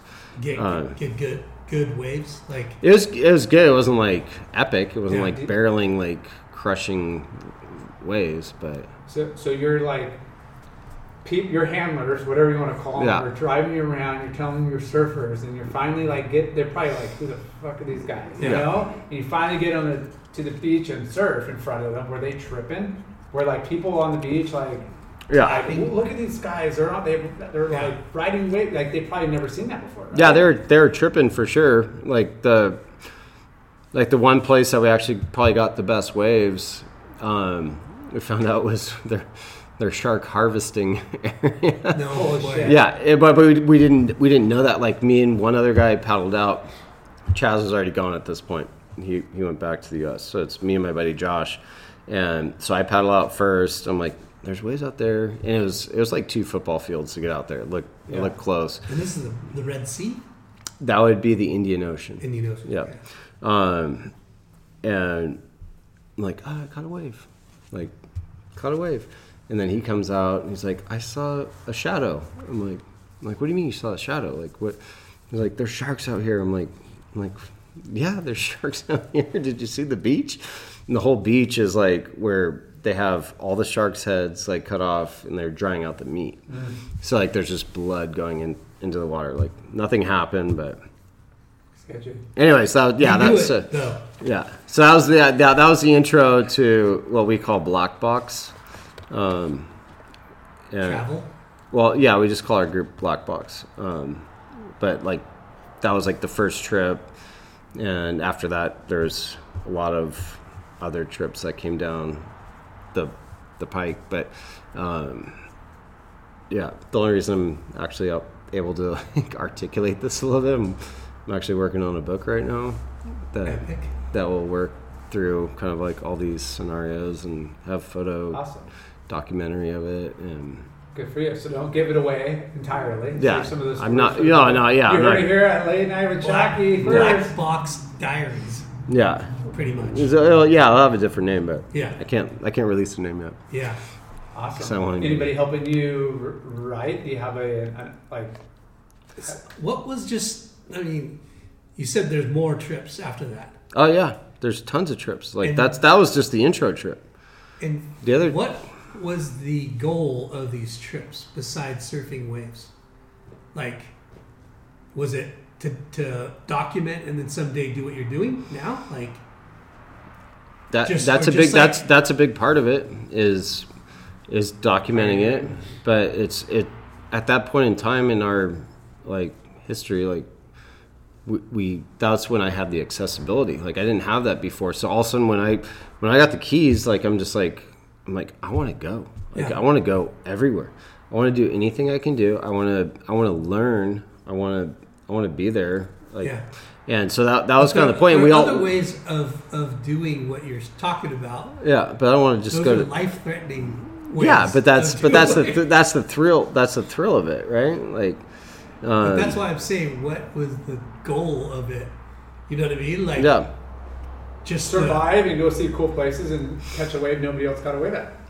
I think I well also like it's it's to not trace it all the way back to surfing. It's it is a it's like Spiritual. it's it no it's accomplishing. Like it's just like it's it's doing and check checking like points and times in your life where you're like oh what's what's actually going to thrill me what's actually going to make me move jive do do something cool and different Yeah. and so like that's that's what we would dream up like what is something that is cool and different that Well, you're you're talking about things that someone would would want to do but would never do. yeah And That would honestly, be cool. That sounds awesome, but How know, many- never had the balls. to how many yeah other we- people have done what you've done? Probably, zero i don't think i don't think there's anybody else, right? that's yeah So, so how long these trips be? A couple months. Some of them yeah And then- like so this you- is like the like this is just the intro trip like But you would come home, work your guy's ass off, Yeah. and then plan another trip like I'd- the next I'd- year during that time frame. Yeah, I'd, I'd, I'd be working on the first CNC machine in Costa Mesa, cutting out boards for everybody, and then hot coating boards on the side, and then going to night school at OCC, learning how to develop black and white photography, and then like the second that opportunity opened up, because when you're doing like piecework, like back like back You then, like yeah, like if like you could be doing twenty to thirty boards a night, and you're getting eight Per to board. eight to twelve bucks a board, and if you're really good, you could like you know like like I'm working this amount of hours, and I'm making more than a college grad. You know, like that was in my mind as a 21 year old, like, and and then I'm going. honed your craft, and you knew like you're getting paid not by the hour, but by the amount of work Yeah, and the quality of work. yeah, and that's and that's the whole thing. It's like I'm trying to teach my kids. It's like it's like Find number number one, you got to, really good at it. but you got to do something You first, gotta you gotta and then get really good at it, and then find something else and get really good at that, Yeah. and Uh, find were, something. Were else. you guys keeping this really low key? Because I'm sure people are like, you start coming back and chattering it up with all the bros. Everybody's yeah, it was. Like, I want to. we did like I think it was. I don't know what year it was, but it's, it was a yellow Surfers Journal where we did the Somalia, like a, a weird version of it in Surfers Journal. It was yellow. Okay. That's all I remember. Like it was a- it was a ten like page. A vari- variation of what really went down. Uh, Or did you- it was most of it. off- Most of it was pretty realistic. Okay, yeah, that's good. Yeah, like ninety five percent of it. Yeah. Because Chas, Chas Smith Mm-hmm. is is one of your friends that you To teach homeschool with traveling with, Yeah. right? And he's a, a journalist. Mm-hmm. He wrote stories on these trips, or not? Some of them, yeah. Yeah. yeah. Absolutely. So where is it like, you know, without getting all the trips, you know, like where, like name some of the other like locations you guys went to after learning how to get through the channels of Russia to Yeah. You know, so that I think I think that to- yeah, or Dubai. Dubai. Uh, yeah. So the next trip would have been, I think it was Beirut, and that was during it was during the Hariri assassination. Like it was like super steep times. Like our buddy Nate was going to um, the University of Beirut, the American University of Beirut. And so like he was there like doing all his his masters or PhD, I don't know, I don't know what he's working on. But we like stayed with him in his flat in a Hezbollah neighborhood. well, well, like literally machine guns are going off and like bombs. Like it was. So I was, that was kind of like the next step, and then we actually snowboarded. Uh, um, I don't know the exact name of the the. Um, Resort Mountain. no, it's, it's not even. A re- I don't even think there's a resort there, but it's the it was like the Anti um, Lebanon range or something. It's in Lebanon, but we snowboarded there. Like And I'm like, and I didn't. I didn't. They have lifts. Yeah, they they actually have like lifts, but Epic. but like at that point in time in my life, I'm like, I didn't even know that there was snow in Lebanon. Yeah. Yeah. and and all and then the next trip we went back there and then we went to Syria and explored Damascus and like a couple other places that were like kind of cool before before, Before really yeah. and I think I think I was in Damascus crossing the border um, from Damascus back to Lebanon on my 25th birthday. Like so so that was like a like a, a memorable thing. Yeah. Just- Yeah. just just because I like I know that was I know that happened like on ex, on the exact date. Um, and then we we did a lot of stuff in Saida with which is Sidon and like all up and down the coast of Lebanon and then after that we did Is there waves on the coast of Lebanon? yeah So crazy. yeah I've- I actually have pictures of Chas surfing I have a picture of him pulling into little. It used to be on my wall at my house, but it's in the attic now. and I, yeah, so go ahead. So, you guys just kept pushing the envelope of dangerous surf travel. Um, and you're kind of financing these trips by working in the surf industry, going to school, and then what was your next step in this industry? So in Oh, before we go into that, yeah, The last time I was here, you had talked about getting a boat for free. oh, that's way that's like ten years later. Oh, really? Yeah. Okay. but go ahead and tell us about that because I find that super. The boat, freaking- the boat part, or or just the next steps in the industry, or Let's go. Let's go to the next steps in the industry. so then so the next steps in the industry. Remind me. Remind my, Yeah, yeah, yeah, yeah. to talk about that. Okay, so the next steps in the industry would have been um, during that time, um, doing all this stuff with Black Box and um,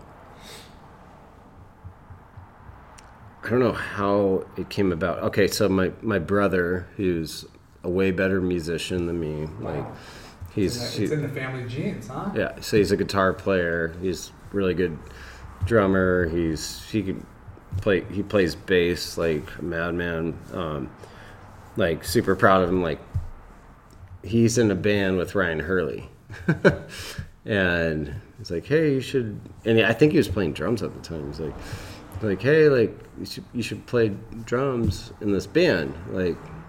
And this is, I think this is 2004, so this is the same time as Somalia, like around there, and and so like that's how I finally really connected with Ryan Hurley.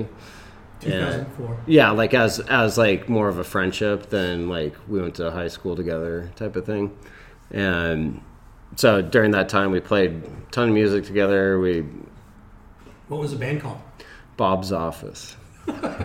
Really? You know why? Because that's where you played. That's where we practiced. Yeah. When Bob left, you, you turned it into the studio.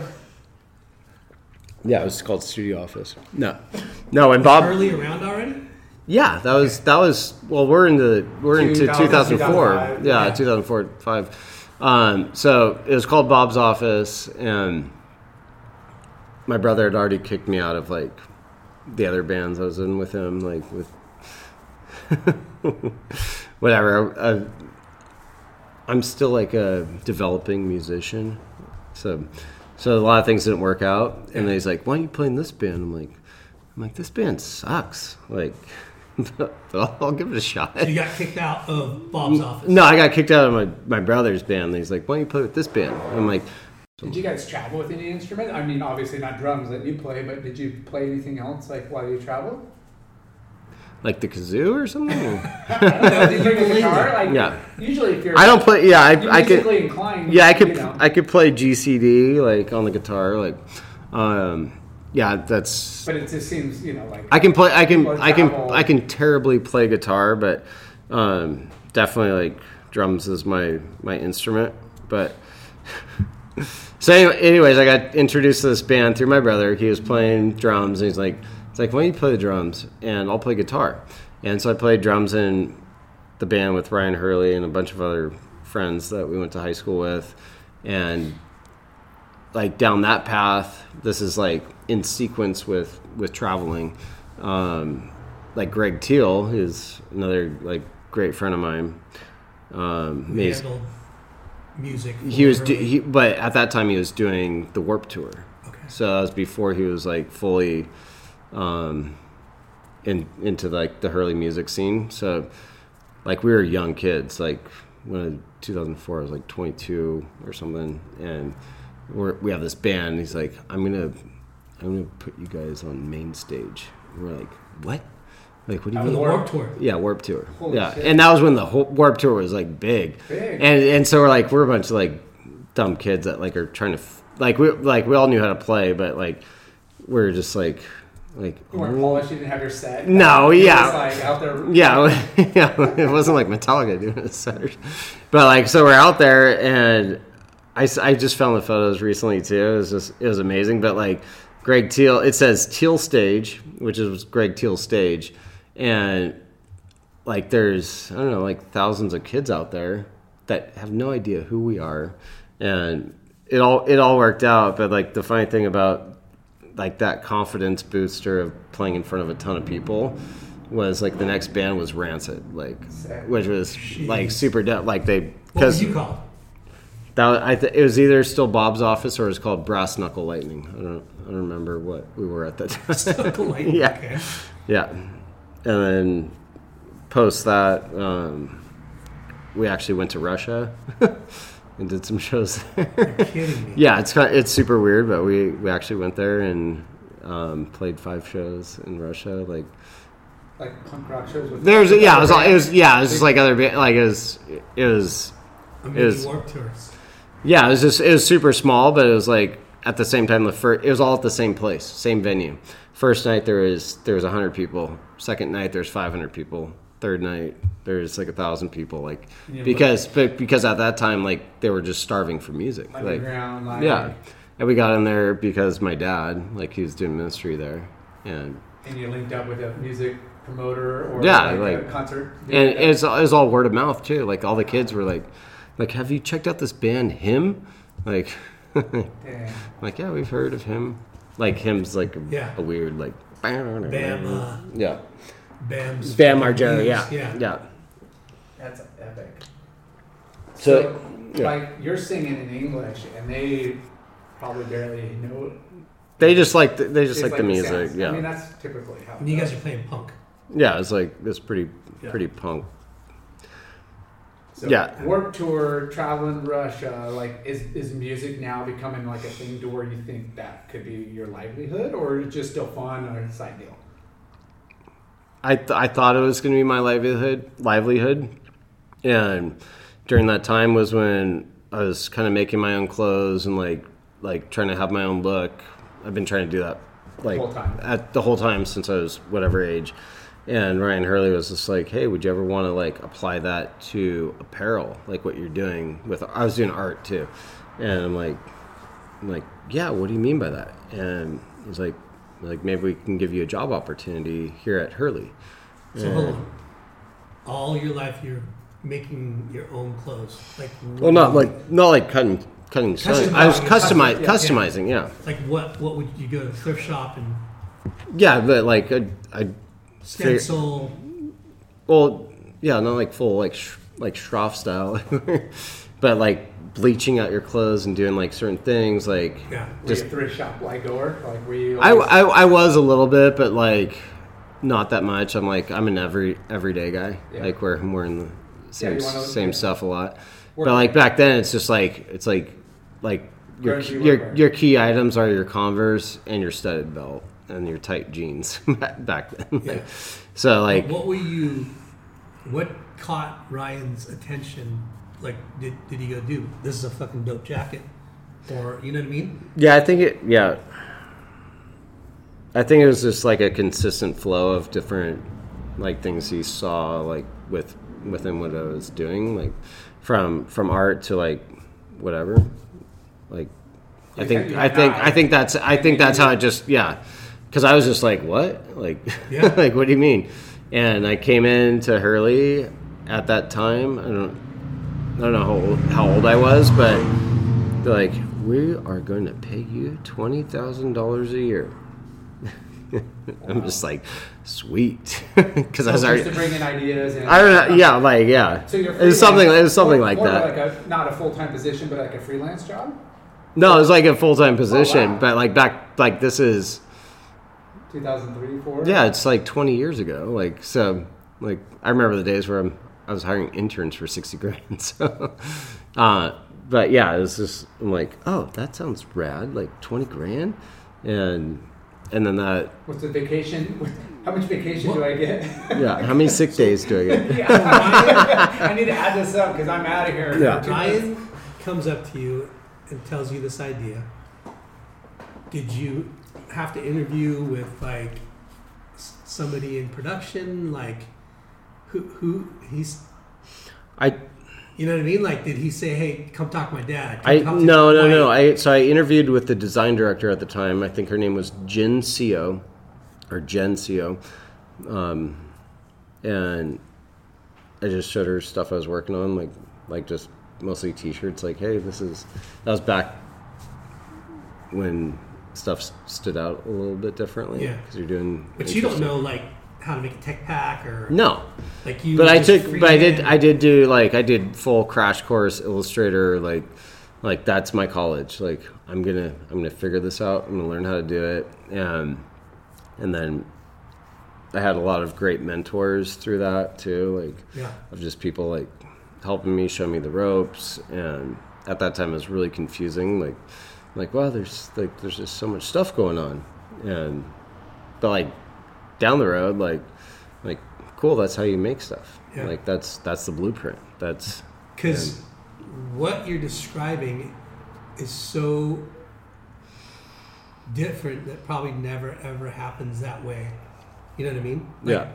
You're friends with the owner's son, right? Bob Hurley's son is Ryan Hurley, hmm and he was liking what you were doing, and all of a sudden, you're you got a job, right? Making a decent amount Yeah. at the yeah. time. You're probably making more of that when you're doing piecework. I was doing way more than that. Yeah, I was probably tripling that. Yeah.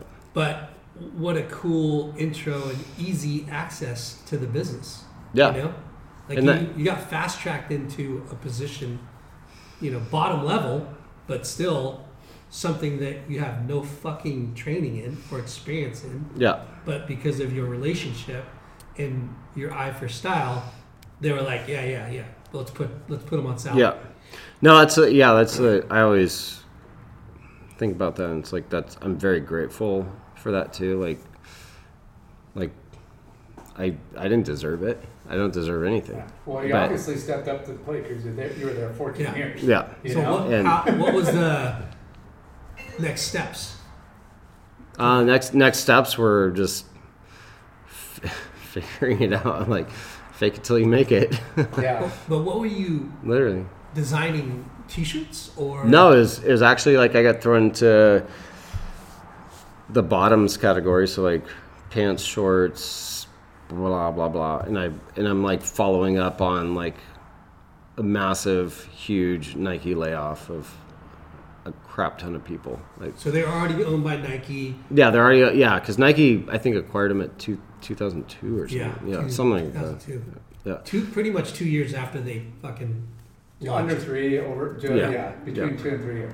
So, Crazy. so Nike did a layoff. You came in after. You got put in the bottoms category. When we say when you when you get put in, Pants, like, shorts. Yeah. what are you doing? Like designing trunks, coming up with silhouettes. Like, are you going shopping the market and bringing back product? You know what I mean? Like, are Yeah. you? How are you uh, designing? Like, ripping off other ideas, or you know what I mean? yeah. Like, that's all part of design, right? No, it, yeah, it's um, And It's- getting it's inspiration called- from other. yeah, it's Yeah. called they call it Yeah. inspiration. Yeah, ripping Yeah, off. rip it off. We're in, getting inspired by no. Yeah. But So- yeah, I mean, you you have, you know have a lot of people above you Yep. in your you know in the design area, and you're probably you know facilitating some of their grunt work, some of their Yeah, stuff that they don't want to do, some Yeah. stuff that ultimately is going to help you learn the business. yeah. So bottoms, you're you're helping design the bottoms categories. Yep. You obviously impressed them.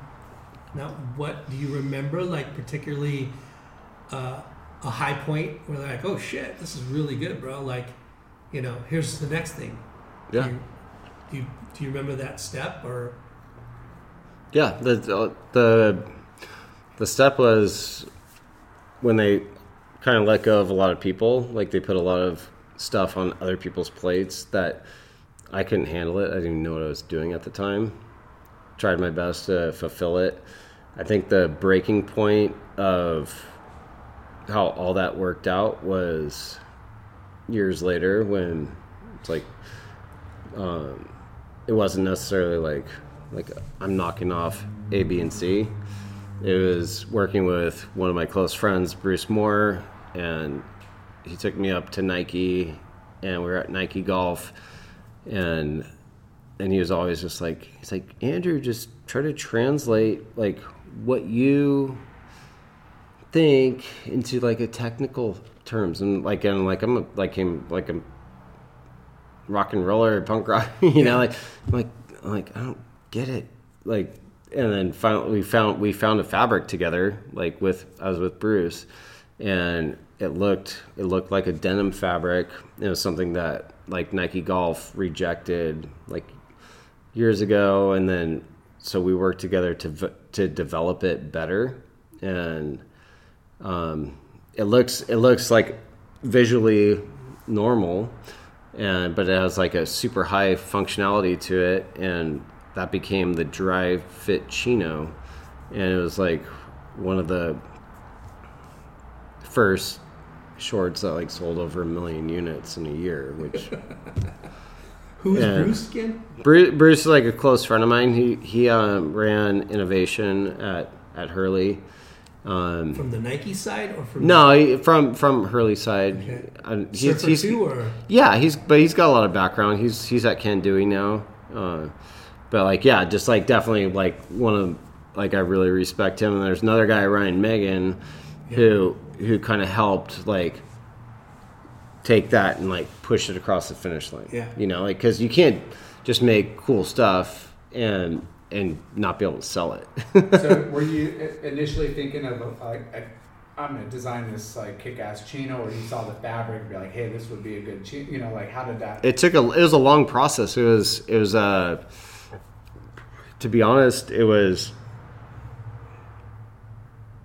someone telling me multiple times in meetings I was very uncomfortable in like this is a 7 out of 10. This is this is still a 7 out of 10. Like how you, after like you did it and you yeah you- like and and like i was young like i'm just like i don't i don't know how to make a 10 like tell me how to make a 10 and and they're just like like making a 10 is being persistent about what you're making and standing behind it forever. Like it's it's just like your word. Like you know like like yeah. You your can- Academy Award. yeah so so yeah so it's didn't quite make it to Academy status. Yeah, so it's and I, I compare it to when I when I became the design director. I'm like, I always told my friends and um, people that worked with me, and um, the best thing you can do is is literally put it put it on the table, because if you don't like if you don't like put something on the table and get critique about it, it's it's grow, it's and never then- it's never gonna get there. Yeah, it's that finish line. never gonna get there. Well, Like The, uh, what I was like what Bruce said is translate. I forget what you said, but he said your that- ideas to technical Yeah, like, yeah, which is a, a Yeah. very good in the world of Nike and design and innovation.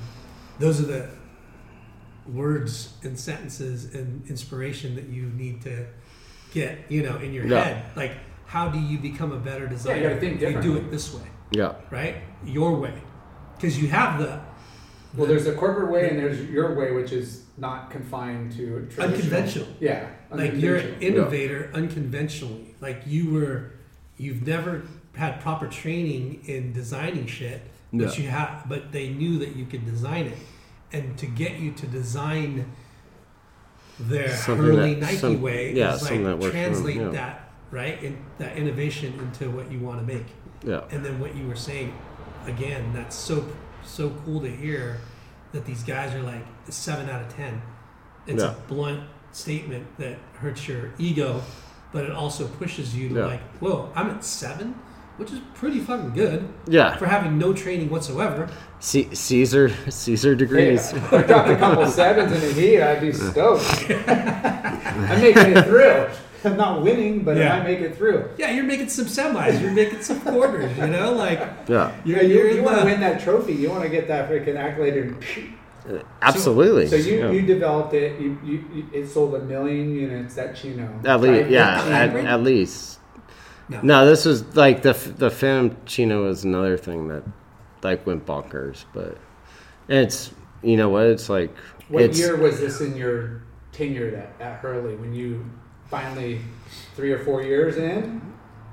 Uh, this was pro like when I think when that thing came to fruition was probably like t- 2009 or 12. Like that's a big gap, but like I think it's like around there. There's a lot of gaps. Yeah. Um, 'cause but you're you're like a what But were you work- called like a, a junior designer when you first came on when I first came on, yeah, like an assistant designer. Assistant, okay. Yeah. And and But then you- and then when I found like so I quit my job at one point. you quit early. Yeah. Because you had like the, here's the yourself? thing i'm working on i'm working on this like timeline so i quit my job at one point to do the japanese motors like like Full-time. which Uh, okay. full time Okay, that was let's, let's let's jump into that because that was, I mean, a pretty big thing for quite a few years. yeah You know, you had, you know, And not- Nolan and, and Alex Knost, Canoes. and uh, I mean that in that era that you guys were fucking killing it. yeah How did that Japanese band? Motors. Yeah. How did that band form and when? i don't know when the band formed and when it did i know that there was a lot of people that worked within that band before me i know like you and scotty said like he was the first drummer i'm like you don't even know how to play drums dude you don't even know how to play drums dude sorry i whispered that Yeah. um, But yeah, I love Scotty. Scotty's Scotty's actually like a yeah. I love Scotty. Like we're we're good friends. I played the drums, dude. No, but like I fell into that that whole thing, and that goes back to like my whole repercussions of insecurity within music, like where it's like yeah, I did did the Ryan Hurley band, I did the my brother's band, and I got kicked out of my brother's band. I got kicked out of Ryan Hurley's band, and then I did another thing, and and so for me, like someone that's like like grew up with Eric, like from NoFX, like Yeah. smelly, like Yeah. like like Raw, fast. and and, and, and like I'm just like slowly like going going like this, like oh like these I'm like these different bands, and then now I'm down here like doing this particular band, and it's like super easy for me, and I'm just like where am I at right now? But that was like the most financially successful Band. band. Japanese Motors. Yeah. Yeah. Uh, so, Yeah. you- who? How did you get on the band? Like, I had a studio. Um, same guy that owns this building, Johnny McRae, who's I play in a band with now. but he owns another building over on Monrovia, right by Volcom, um, where Outpost Kitchen used to be. And he was so gracious to give me a studio to do my art because I was an artist, like like literally like just make he's like here's a space for you. I lived with them at the time and like you can do it here. And he's like by the way you're going to be kind of sharing this with um, this guy al. I'm like alex knost? He's like he's like yeah. He's like al. And I'm like cool. And so lo and behold like they're they would have band practice and and Did they know you played? No, No, but but but like they play, they practice, they practice in like my like my space, and and it's like to be to be frank, I'm just like I'm like this is terrible. Like the music yeah, is terrible. yeah, like no, that, that, just like just like every like the com- the composition of it, you Yeah. know, like and so anyways the the kick-ass drummer. so he so the drum, so the drummer went the drummer who was actually a really good drummer just like there's a lot of things that didn't like kind of line up. Um, he bailed and they're like like shoot we need a drummer. And i'm like i play drums. And and that's how it started and like i Oh, and I started, and yeah, like the first song was "Spending Days," and or I think it's "Spending Days," but like do you, did you already know the beat and the rhythm of that song prior to like, because if they were, I didn't have to know it. yeah. but, but you know what I mean. If they're practicing out of there, did you know what song that was? No, Didn't like no, it was just like it was pretty natural and like, but it was, it was rad because it was a huge opportunity and like we all became like really close friends, and like our studio was right next door, right on the opposite side of the cement wall was where our studio was for, I think two years or something. And Al lived there, Nolan lived there for a little bit, and then we went through a lot of bass players. but no, it was, it was it was fun. Like we like we got to we got to tour, which was like every young kid's like dream. Yeah. And then then you realize the dream's like it's difficult. Um, You're so like 27. I was 25 at Okay. the, at this time. Yeah. Um, they were they were younger than me. But that took you like international, like Japan and here, like wherever surf. For with with with this with this it was like mostly like Australia, Australia, and yeah. Wow. Uh, but we we were there for a while. Um, had had some yeah, just had good shows, fun times, and then like some of the bigger tours were mostly Were you making decent money? the only reason we were making decent money was because we got um, royalties, and that was back in the day when you can play music and get royalties. And fortunately, thank you, Alex and Nolan. but we like made it made a deal like where we'd split it up like equally, and like the way the music industry works, it's like singer songwriter gets fifty percent and then guitar like it's all divvied out but like but then the singer songwriter still gets the divvy of the divvy so it's like so like fortunately it worked out because otherwise we'd all probably hate each other more. Like you know, Yeah. we all love each other, but But it's tough, you know, it's running a business and, Yeah. you know, like- like you said, it's divvied up accordingly and it's, yeah. So when it's always tough. when you say you were doing art, what were you what were you creating? Photography, art, or like. No, hand this was no, this was like more painting and um, trying to figure out like my own style, like which I did through wood stains and like making weird relic stuff, like this that. Um, this is like a good example of. It's not the best example, but it'd be like it's an anchor, but it's like all Oh, wood shit. stains and like I started all of my art with phone books because As a backdrop. yeah, I'd, And re- then you I'd, re- I'd resin them on, yeah. Resin over it. So, That's pretty Stain it, bitchin'. resin it. but that's like that's how it all started. Like that's that's my art. Like, um, So yeah, you're bringing a little bit of your woodwork experience and a little bit of your your your time in the, the factory, surf factory, and kind of encompassing it all. Like a very nautical very vibe to it. nautical. Yeah. So But- you took a chance, quit Hurley, got in the band, was doing art. How how long did that last?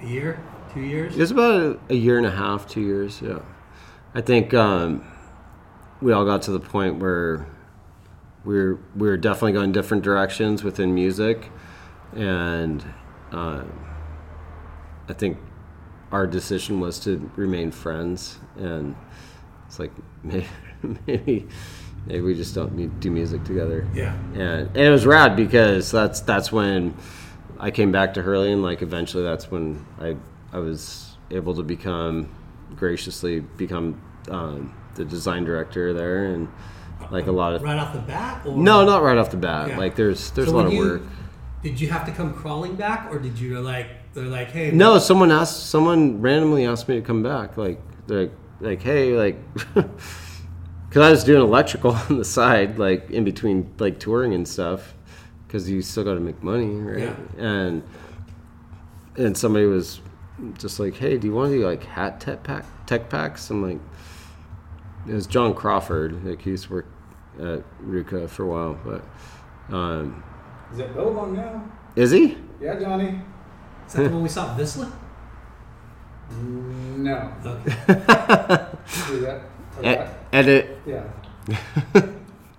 He's been. Anyways, yeah, like I got the opportunity to come back, and I didn't ask for it. I didn't really want to come back, and the biggest part of me leaving the company for the band was a lot more complicated than me coming back.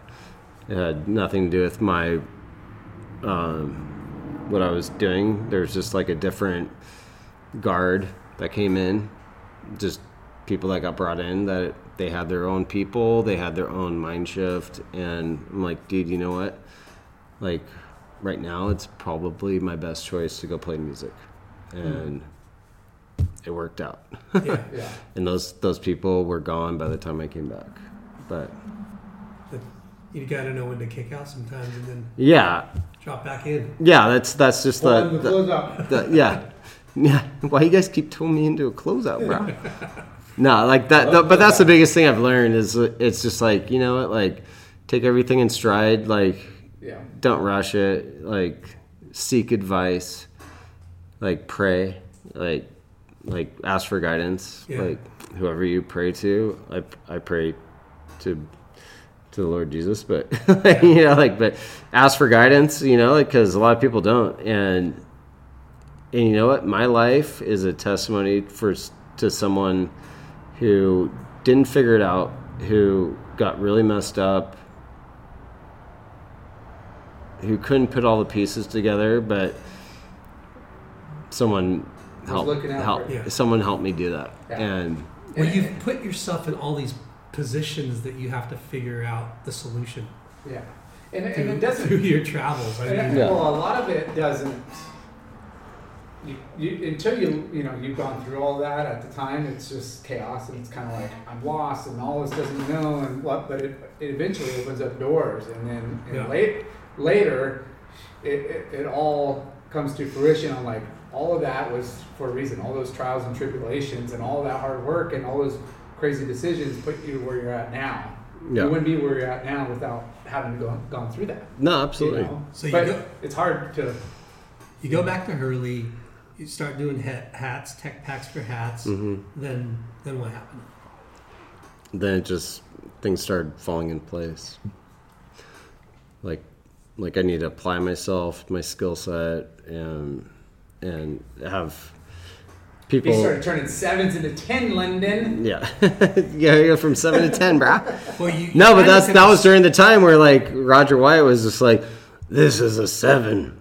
This isn't a ten. Like you know, like That's and when you're and when you're head. still like young, you know, it's like, ugh, you're like scared to death of that. And Now you're but like, but like when, but when you actually like hit that, and like you're like, like, why the f was I trying to hit that for a old guy from England? Like you know, like like why can't I do that for myself? Yeah. You know, like that's that's the big thing. It's like it's like a lot a lot of people are just like they need people to push them. They need people to like drive them. They need people to encourage them. And they need people to they need people to tell them that they're doing a terrible job. Yeah. They do.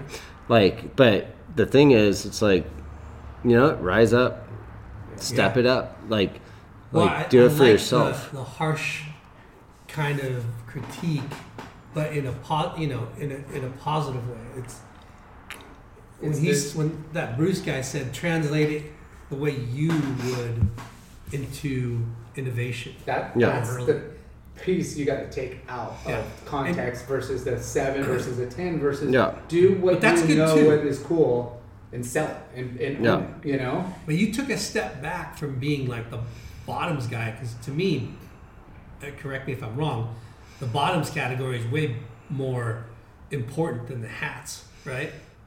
Mm, no mm, yeah mm. no Bigger category. And it, well, financially, they can be pretty equidistant, Yeah. but hats are the number one selling thing in all businesses. Yeah. For the most part, like revenue driving, like t-shirts might be more. Hats number Yeah. two. Ha- ha- tees and hats are close one and two depending on the season and, and whatever.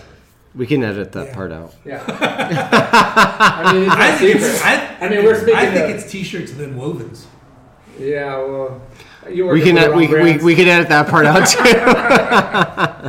No, but okay. So uh. so you you you start excelling in the hats, and then you start taking over other categories, like yeah, I'm I'm back in business, like, and it was it's it was grace. It was just people giving me opportunities, and that's that's when challenges too. You know? and like epic challenges. Like if you don't get challenged, like you're like you don't grow. yeah, you're no, you're screwed. Like but, but you're in a you're you're in a tight group, a design group, and yeah, you got all these designers for specific categories, but you're all feeding off each other. You're all seeing the wins that that cat you know that category that designer's having. You know, so I'm sure you're getting a lot of inspiration, a lot of like good feedback of you know camaraderie slash like, oh yeah, you know cohesiveness. You know, that's what a brand needs, and Yeah. within its design group. no, it does. Like So And we're back. so the milestones. Yeah, so the milestones of uh, just working through the corporate construct. One of the one of the biggest ones that I can remember is there was this guy named Tyson, and he had a full meltdown at work, full meltdown, mental. And, and Tyson works in design. He actually started working for Hobie when Hurley owned Hobie, and um, kind of got in over his head a little bit. And someone said Couldn't him take the pressure. he couldn't he couldn't take the pressure. What do you know about pressure? Was he? He was under pressure for sure. Was he the design director? Or he was the design director at the time, and he was just not where they. Like it was, it was just, it was just bad for every. It was bad for everyone. Like Bad it's morale. like, it's like, dude, like you shouldn't be in this position. You're not the right person. Blah blah blah. So anyway, someone sends him an email, and they're like, like, how's the outerwear tech packs coming along? Like, how's like, are we gonna hit our dates or whatever? And he has a full meltdown, like full meltdown. Throws his computer, Wow. and In the you office. shine and fill in. In the was, office. yeah, he was, Throws his computer in his office. In the office. yeah. Jay Jay hit the nail on the head, but but it took a long time. But yeah, yeah. So he so it was more of like like I'm at my desk and I threw my computer, but the thing that happened was it he just hit the right spot on the computer to make that thing malfunction. It's like. Bzz, bzz, bzz. And Chris Hurley sit, sat next to him at the time, who's a really reserved dude. He's he's he's pretty he's super mellow. I love Chris. Whoa, bro. Yeah, Wait, but no, he just out. no. Like Chris, Chris just like stands up and walks out, One no part of this. and then, so then like everything it just keeps unfolding, and unfolding, and like so suddenly like he's outside like just having a rant and a rave, and um, some other people close to me like I, I don't think they want to be like divulged in the situation. We're just like, dude, he's a danger to himself and others. I'm like, definitely to others. And I'm like, check out this photo. And like the night before, he was shooting a bow and arrow, which we had from like a JoJo Whitmarsh like leftover like set into Rosie Rosie's head. If you remember Rosie, oh. she was our old model. Like, Yeah. and like she had this giant like fit. On the wall. Yeah, and he's just like shooting a bow and arrow into it, and, like, and I happen to be there, like, yeah, like, and like I happen to be there, like filming it. I'm just like, oh my gosh, like this guy's a psychopath. So, anyways, like he committed um, corporate suicide that moment, and he gets let go, and I'm just like, like, oh, finally my moment. But like every person like in senior leadership was not my moment. like literally. You, you, you weren't the, the name coming at the top of their tongue. Oh no, like, but they had no name too. Like, like, like it was, it was like, saw but like I had, like I had encouragement from like so some of my peers, like, like Ryan and Ryan and whatever. Like, there's a lot of people that were really encouraging, encouraging me, and like, and just like, I don't know if I can like back up like a guy that was shooting a crossbow into someone's head, like. Yeah. And so, anyways, like it worked out. I got the job, and that's how that's how it all started. But it was the most. It How was. It years- was. so without, without before getting the job, did was there like a reconciliation of like you know the people like hey we got to cover that category and that tech pack for the outerwear what like how did that because you, you still got to go to market you still have like deadlines Yeah. who filled in and who helped just everybody Were you learning all the other We had aspects? to. We had to figure it out. you had to figure it out everybody contributed and Already at that point, I, I like. I learned a lot of the aspects. Like I, s- I s- like. I'm still learning. Like I still don't know all the aspects. You know. Were But you, were you how many years back into Hurley? I was a couple. It was several years. Like Okay. it was like I want to say that was 2014 maybe. Okay. So So pretty much back in the saddle and learning being in the design room with Yeah. everybody for a couple years, kind of getting a feel for everything how and how everything works. and dominating I already well I already I already knew how kind of how everything worked. Yeah. I was just I've I, I've always been a bystander of just like like oh that sucks that sucks and everyone's like that sucks like you know like it's like well how is this going to market if everything sucks you know like and that's that's kind of how the business was being run like it was led to people who made decisions that were not the right decisions that actually didn't have the compass to tell like if if this doesn't suck and this sucks, they didn't know where the, it was pointing. Like Yeah.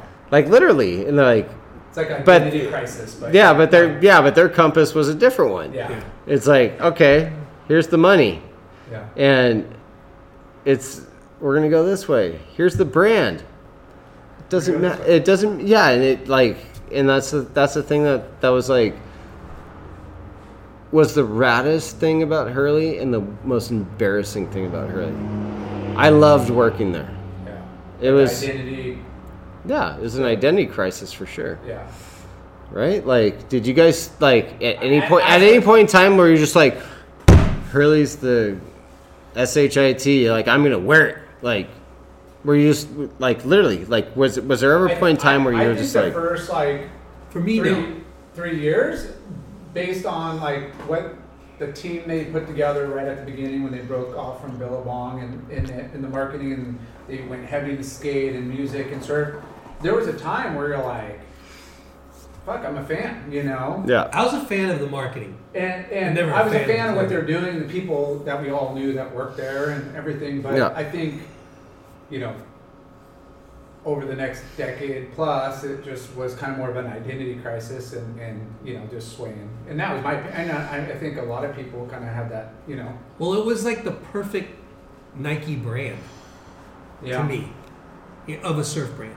Sure tell me tell me what like explain it Uh, the the whole like innovation part of it. Using Uh, tech like fabrics yeah, and pushing yeah. the. It was like a side. jockey, less surfy, Quiksilver Billabong. Mm. Is that yeah that makes sense yeah? But trust me, like for me, all the other things that I've learned that Hurley was doing on on like sidebars of of becoming a jockey surf brand. yeah They're doing other cool shit And that, that was unbeknownst to me. yeah And that didn't get highlighted like it should have because that was where the core would have resonated versus the mainstream appeal and what they were going after. But there, there, there could have been a better balance of all the killer shit they were doing yeah that Abs- wasn't absolutely. highlighted because it was overshadowed by the Nike point of view. Or or the basic umbrella of what we gotta like put our marketing box into Yeah, for yeah sure. I, I, I But but again, that Nike mainstream and that money gave you a lot of, you know, a lot of money to do other cool shit. It just absolutely it just got overshadowed, So or didn't get highlighted like it should have a lot of Yeah. times. So going back to you, how, did, did you have to interview to get that head global designing job? I had to interview to get the design job, like the director job. Who'd you interview with? Um, Nike people, no, yeah, I, well, he worked for Nike because he was CEO, but um, Roger? no, it wasn't, Roger was gone at this point. Um, I can't remember his name. He he was the former CEO of. Uh, Seth? No, no, he was the he was the former CEO of North Face. North Face. North Face. That's what they do. yeah, that I didn't is. know that, but yeah, so- That's where their logos are. Oh. North Face. Yeah. Awesome. Yeah, it's like. Three Yeah. amigos. yeah. Well, yeah, Chevy Chase. Yeah. Favorite movie. So, Yeah, so so they, I can quote the whole thing. we can quote the whole movie. You know what? I'm gonna put that on the reel next time. All right, we're gonna we're gonna have to edit like no, so anyway, much. this is freaking epic. so, Yeah. so you, you get the job, Dusty. Yeah. right? You get the job, yeah, I'm back on the job. Yeah. and you're like, what was the salary bump? Um, they hired me at almost the same price, and then and then then uh, like once I figured out how everything works, I'm like, mm, mm, Yeah. like this isn't gonna work. Like, So And that's- that's they the best gave you part about- It. but no no compensation at the beginning. yeah,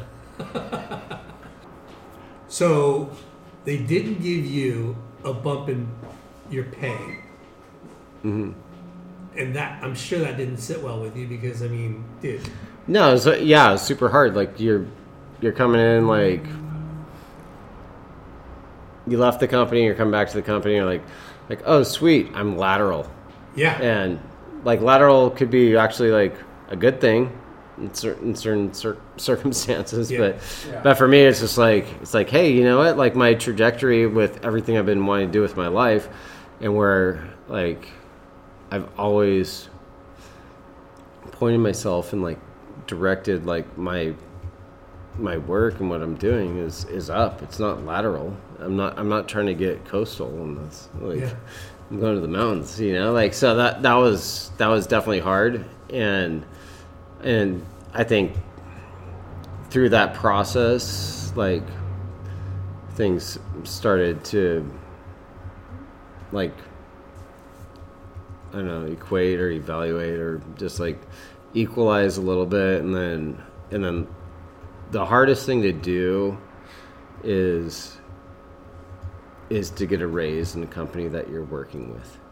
You can like you're you're screwed, dude. Like no matter what. Yeah. But but if you like leave a company and come back in, or if you leave a company go to another company, like It's always a bump up, Yeah. usually, yeah, Because absolutely. unless you're getting some other sort of benefits, you know, like which is still Well, bump the- up, you know. Yeah. the um, the title is so much bigger, and the responsibilities are so much more. So obviously, the pay has to reflect that. And so, tell us like, how is that transition, and how is the learning pains of like being the boss of global design? Hmm. A lot more headaches, Yeah. a lot more people. No, yeah, number one, you you stop designing. Yeah, you have you have a ton of ideas, but you stop designing. So your favorite number was that's a three, four, or five, or was it a six, seven, eight? You know, no, Mhm. uh, you know what I mean. Like Yeah, you were yeah. now that guy calling out the numbers to Yeah. everybody presenting you stuff, right? Absolutely. And you had to critique everybody else, yeah. and hopefully you're critiquing them in a positive way based on the experience you've had Yeah. back when you were in their position.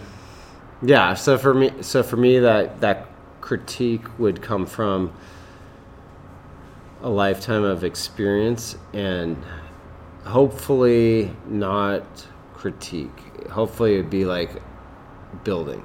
Like Yeah. hopefully, uh, like it's like hopefully it'd be like Positive reinforcement with a little tweak.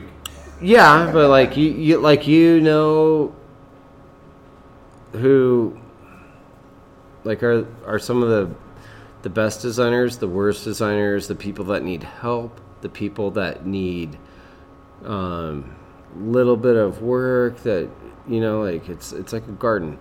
And it's like some some plants are stronger than others but at the same time everyone needs nourishing and like the most horrible thing is like a lot of people don't get that. Yeah. and they won't and they never will. But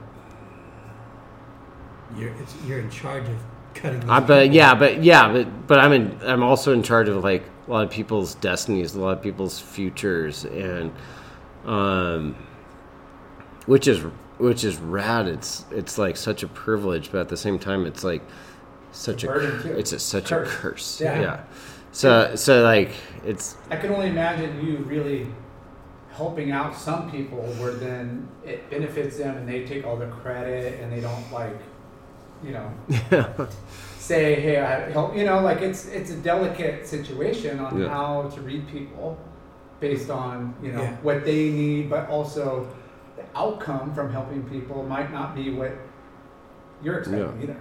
so And check you're like that that's gonna be tough. coach. You're a coach. you're a coach, but you're like and a trainer a trainer, but like it's so different from coaching like sports. and a parent. He's a dad. Oh, He- going back he's to coaching- He's dad. like telling somebody to design something, right? Yeah. And like looking at numbers, because that I mean, you're designing for the numbers, right? No, Yes, you are, no, not. Lar. They're they're designing to get numbers. Ten percent of, of it is yeah, in you know, innovation and, and whatever, but the rest of the line No, is more commercial, right? for sure. So when I say that you're designing to the numbers, yes, you are designing to the numbers, right? I I would disagree. global design director, tell me. What what was you your design in the numbers, your your your brand's going to be boring and just and and irrelative. If you design towards aspiration and what you should be and where the market's going to be, and then balancing out those money makers is where the, Yeah. the sweet spot is. But we also shifted from like your employees and the people that you are Yeah. are working with. Like that's that's like the biggest thing for me. It's like I've never had like a quote unquote flock of people. Like you know, like Yeah. and like having like so many amazing designers and people, artists that have worked for me, and and also having to be the hatchet man for s- s- for for It's certain. not funny, but I'm, I'm laughing. No, it's it is no, it's tough. yeah. I dude, It's a I I have really to tough laugh. You have to laugh about it, but like, but like that's that's a big thing. I just want to like close it out before we go into the numbers thing. Yeah. But like that's that part is effed because you know what? You can have the most creative person that is so effed up from the night before that's staring at a blank screen that can't put his shit together and and everyone's just questioning why he's even here and like like that guy's actually one of the best designers Yeah. but down the road you, you have to fire him Yeah. not because of me you know like that's that's the thing like i got put into a position where it it took a lot of it just it's just like a pillow be beneath the gun you know like Yeah. like the more pillows we add like the less anybody can hear it you know less it gets back to me Yeah. and and that's i don't know like that's that's the thing like i love all my bosses directors like everyone i've worked with i'm so grateful but i am also like like bummed like having to fire carson walk you know like like Yeah. like that's a specific person. Like i'm bummed about like having to do stuff like that and i was the hatchet man you know? Like i don't So like you're- you're- i'm you're just sorry i'm just yeah. on, the, on, the, No, on that side of the and, and that's that's business you Yeah. know and that's being having the title like Lyndon said earlier like you There's are a lot of responsibility. yeah you're yeah global design director and Yeah, so what's at the next end of the question? day you sign off on everything Yeah. yeah so You you need so what's the next question yeah So, You- so you're back to the back to like because you're in charge of all departments, accessories, bottoms, fucking polos, t-shirts, right? You you you have Sure. to you have to like approve every design campaign or whatever you want to call it. yeah So absolutely that's such a, a fucking responsibility, you know, because I've seen other design directors and seen what they have to go through. And like you said, it, it's because you, you want innovation and you want like a standout product that kind of you put your flag in and you like that's the apex you know yeah. the apex style that we all market around and it's the top of the pyramid and it flows down to the bottom. But you need 10% of that and like 80% 90% of all the dumb dumb shit. Mm-hmm. I mean that's what i'm saying bro. yeah I mean well I, yeah okay go 90-10 is a little extreme but for sure 20 that's like that's a full mullet yeah Yeah, yeah, yeah. full mullet Yeah, yeah. I mean, I'm not going to disagree. I'm, I'm, you know, you've been on both sides of the coin working in, in house as a, you know, sales manager. what side of the coin are you And on I, I'm in sales. I'm in, I'm, I'm an independent outside sales rep. for who For make the logo bigger it says No, but i it's love like, that song you know, the, you know, the balance is like, you know, we, I get paid on commission. So Yeah. What sells, not what doesn't sell, what return, you know, gets returned. You know, it's all just So what would you what would you So- want? You'd want something that's going to sell a shit ton, and and like tons of units, so you can make your quota, right? and, and Or your paycheck, or whatever. yes, Like literally, but, but, like but also you're not doing this for like patriotic. Like no, no, no. But but but um, it's a business. it is a business. But I also want a job in two, five, or ten years with the same company, hopefully. Yeah. So we need to have those innovation innovation. We got to have those Transcendent. trend. You, you know, there's there's Yeah. you got to be edgy. You got to have that new look. You got to be ahead of the curve. You know, hmm and that sometimes sacrifices a little bit of sales.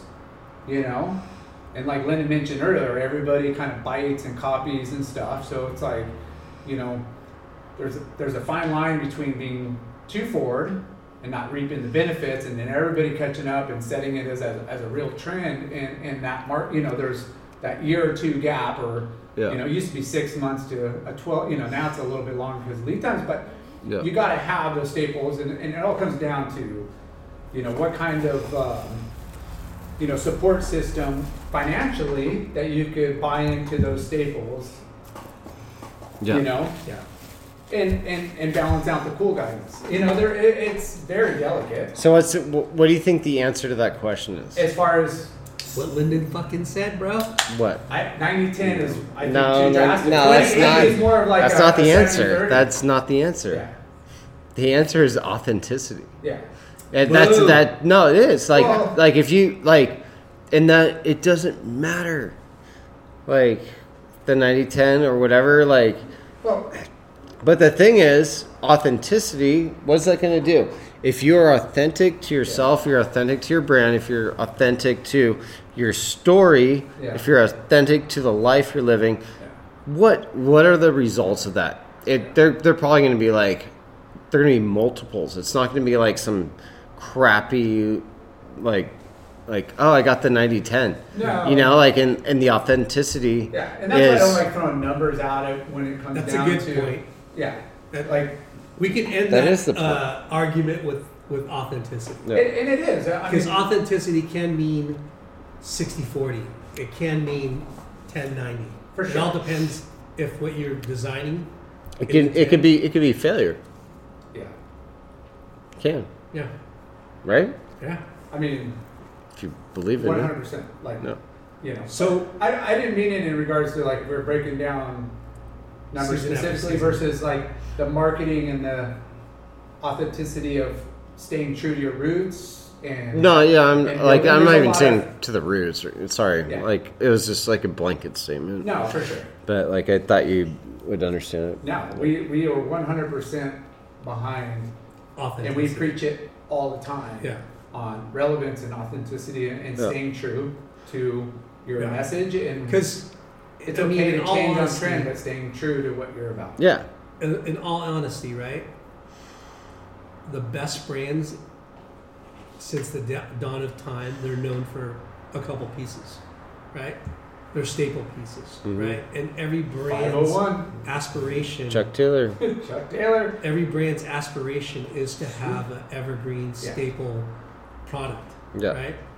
But you want to be innovative and authentic to your brand and create new trends that are authentic to your brand yeah. so people will accept it. Right? No, absolutely. Like uh, I wasn't challenging you on that. But No, no, no, No. we love it. We That- love but like the the best part about like going back to what we originally started talking about before Sep- we sep- was like bottoms Yeah. yeah, design. yeah. So it's like the thing that like flipped the switch was like everyone getting behind like getting behind the bottoms, you know.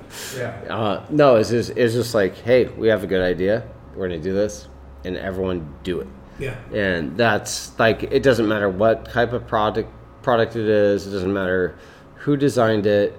It it the thing is, it's like, hey, is it is it a rad product? Is it Yeah. is it doing something? Is it great? Is it something that like you would actually want to give to a friend? Is it something that like like you don't have to be a rock climber to wear this? You know, like Yeah. is it I don't know, like if I never sailed before, could I put this on my boat?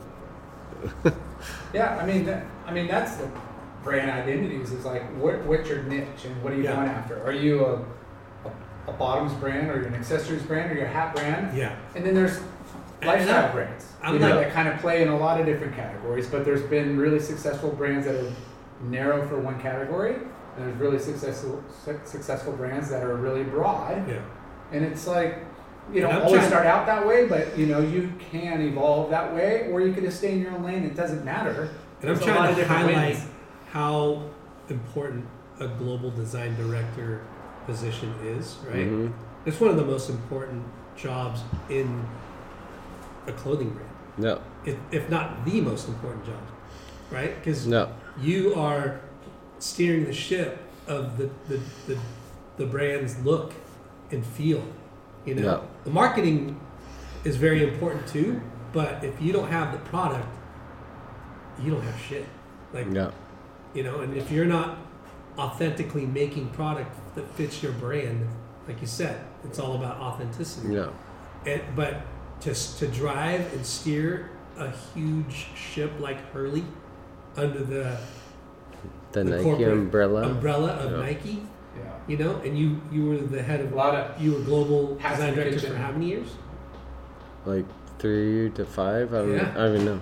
No. That's pretty commendable that Yeah. you did that for for so long, right? Yeah, I had I had great people next to me, doing Yeah. it, like doing it with me. But like what what you're saying, nail on the head is it's like yeah, you do have this huge responsibility. You have a lot of things that can totally make you amazing or totally screw you. Yeah, you could be a Inclu- hero to zero. inc- including employees, Yeah. including Well, like yeah, you you got to have the right people under you that help assist your vision, Yeah. direction, but they Yeah. you can also perform their duties. yeah, Like that's a delicate like well, it's heavy relationships. no, A it, like for sure. here's here's what uh what I think you your success why you you have success because you you have an eye for design you have the hands-on knowledge of design right and also you you you've traveled and He's a the, risk taker. yeah, hmm. the, the traveling make, has made you, especially these difficult parts of the world, has made you resilient. And, and hitting a wall, you know how to get around it, right? Yeah, And always. Dude, the guy's a camel. you know, like shit. This guy has how, gone. what's camel taste like, bro? Carnitas, carnitas. Really? it is. It's like carnitas. Is it a chewy? Unless it's like really old, like Yeah. whew, then it's like chewy? then it's like chewy from Dragon, like chewy. Yeah.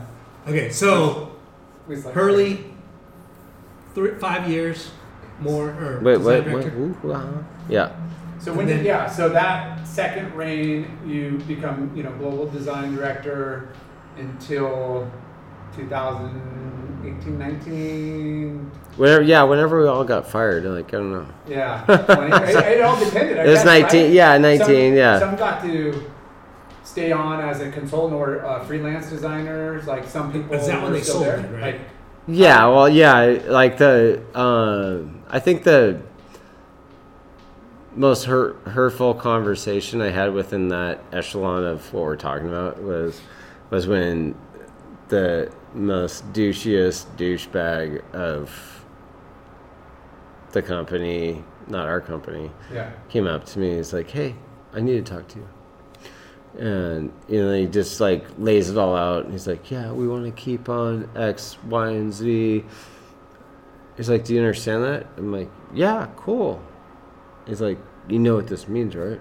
I'm like, You don't need me. "I'm like, I'm like, what?" yeah, he's, You want to hear it from him? no, I like I like I already knew what it Yeah, meant. you like, wanted it- yeah, yeah. I already knew I was gonna get let go. Yeah. Um, but he's just was like, it's like, yeah. He's like, you are not needed, and like that's like the most damaging like thing from I don't know like, but also like when it comes from that place of like, it's like someone like spitting at you from the gutter, like Yeah. like telling you that like, hey, you know what, you're you don't belong on the balcony or something, like uh, whatever, whatever. It, I don't even know what like a good analogy is. Company so valuable that we actually wanted to buy it, but yet like you're fired because we don't need you. That's like what? Yeah. No, it was, it was, it was, it's heavy. It still is. Yeah. And it's Did like, you you, know, it's screwed. See it coming, or Yeah. yeah, Yeah. I I saw think it. it's You kind of writing on the wall for the most employees, right? Like people knew, like, oh shit. Well, Nike knew it was coming like six months before the shutdown. So, Yeah. yeah, it's, that's, that's So pretty was that- evident. I mean, how did you take take that knowing it was coming? Did you already have a backup plan? Were you already working on other things? or you're just gonna milk it and kind of see where it took you? Uh, I was already working on other things. I've always um, tried to be a planner. Um, the biggest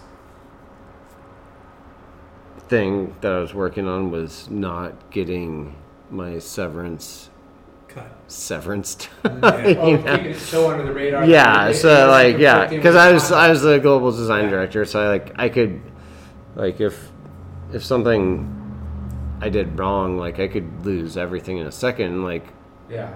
and it, that's probably actually not true, but but like that's, That's that was in the back of my head, yeah, And that's and what people tell you. and it handicaps you, like it, Yeah. it just makes you feel like you're not Yeah. you can't do this, you can't do that, and that's that's how the brand started. Like that's how Ola Canvas started. Was like you know what, we're handcuffed right now. That was before COVID and like the whole thing, but like I did have a handcuff on it, so that's why we started with board bags, and and then we moved on from board bags to like it's like okay, what are we really good at? What am I really good at? It's like it's it's making bottoms. Like it's Yeah. it's like and So, the last so can, last we, talk, can we yeah talk about how the name came about and your vision of like starting a, new- a new, your own brand? Because yeah you know, here you are an artist, and, and canvas is kind of like uh, something you work on, but yet canvas is a very you know prolific, prolific like fabric that is Yeah. used throughout textiles. So, In, in surfing and Yeah. nautical sailing. so yeah it's all over the place Yeah. So you know, you had this marinating. yeah so how it all started was me and my cousin eric who's the co-founder of the brand um, eric sheehan uh, we i was on my sabbatical from nike and we were in spain and Wow, what, He was- what a very lackluster like adventure. Spain. You're on a sabbatical. And you go to Spain? well i had two i had two. I had two kids Oh, all right, all right. I took him. To, I took. I did take him to Morocco after that, like, which was a nightmare because one of them was teething, like, like, Yeah, that's okay. like the, Yeah, rub, rub some whiskey on it. You're good going. yeah, in, yeah, not in Morocco. They're- What's, what is whiskey?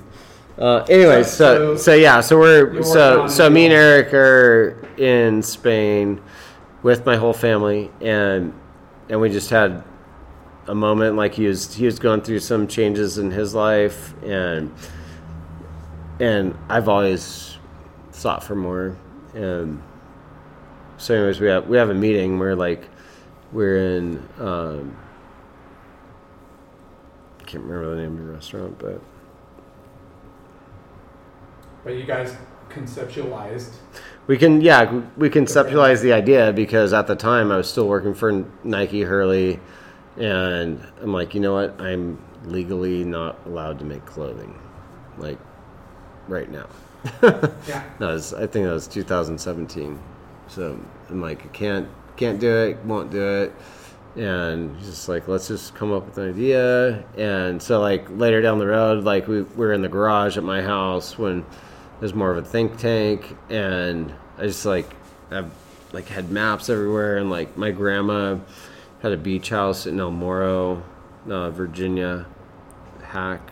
Um, she had this place where like we're trying to like oh is it El Moro like just like bunch of dumb ideas Yeah. and then my wife was just like she's like well what do you guys actually want to like blah and and she's like Ola means wave and I'm like canvas means canvas Yeah. you know like because all I was allowed to You're make at, it, but yeah, so but at the time, Yeah. the only thing I was allowed to make was bags because my like my like Contract. yeah, like I couldn't I couldn't really do much much else in that.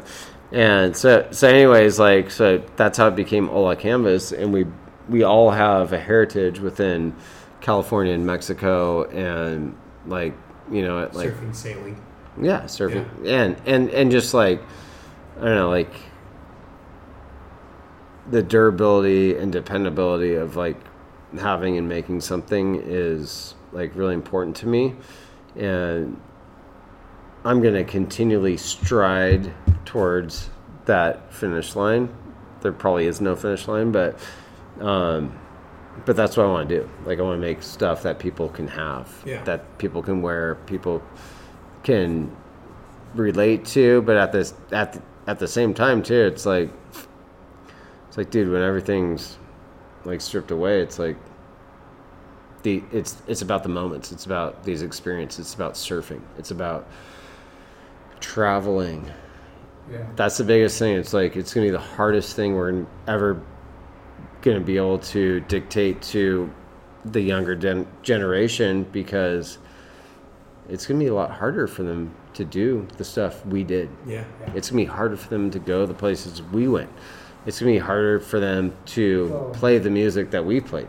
It's gonna be harder for them to go to school. But uh, but but now understanding, you know, these last two and a half hours, three hours that we've been talking on like Yeah, we're gonna have to edit you know, not even. But I'm just saying, like, now that I've kind of sat here and resonated with what I see and what what the brand is about, and hearing your story, I get it. Like, dude, you know, here you are, a traveler.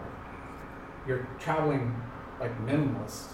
You know, not with a lot. Like, I don't need a lot. Like, I'm going to all these places. I just need some good, durable, killer shit to travel in. That's gonna like wear and tear.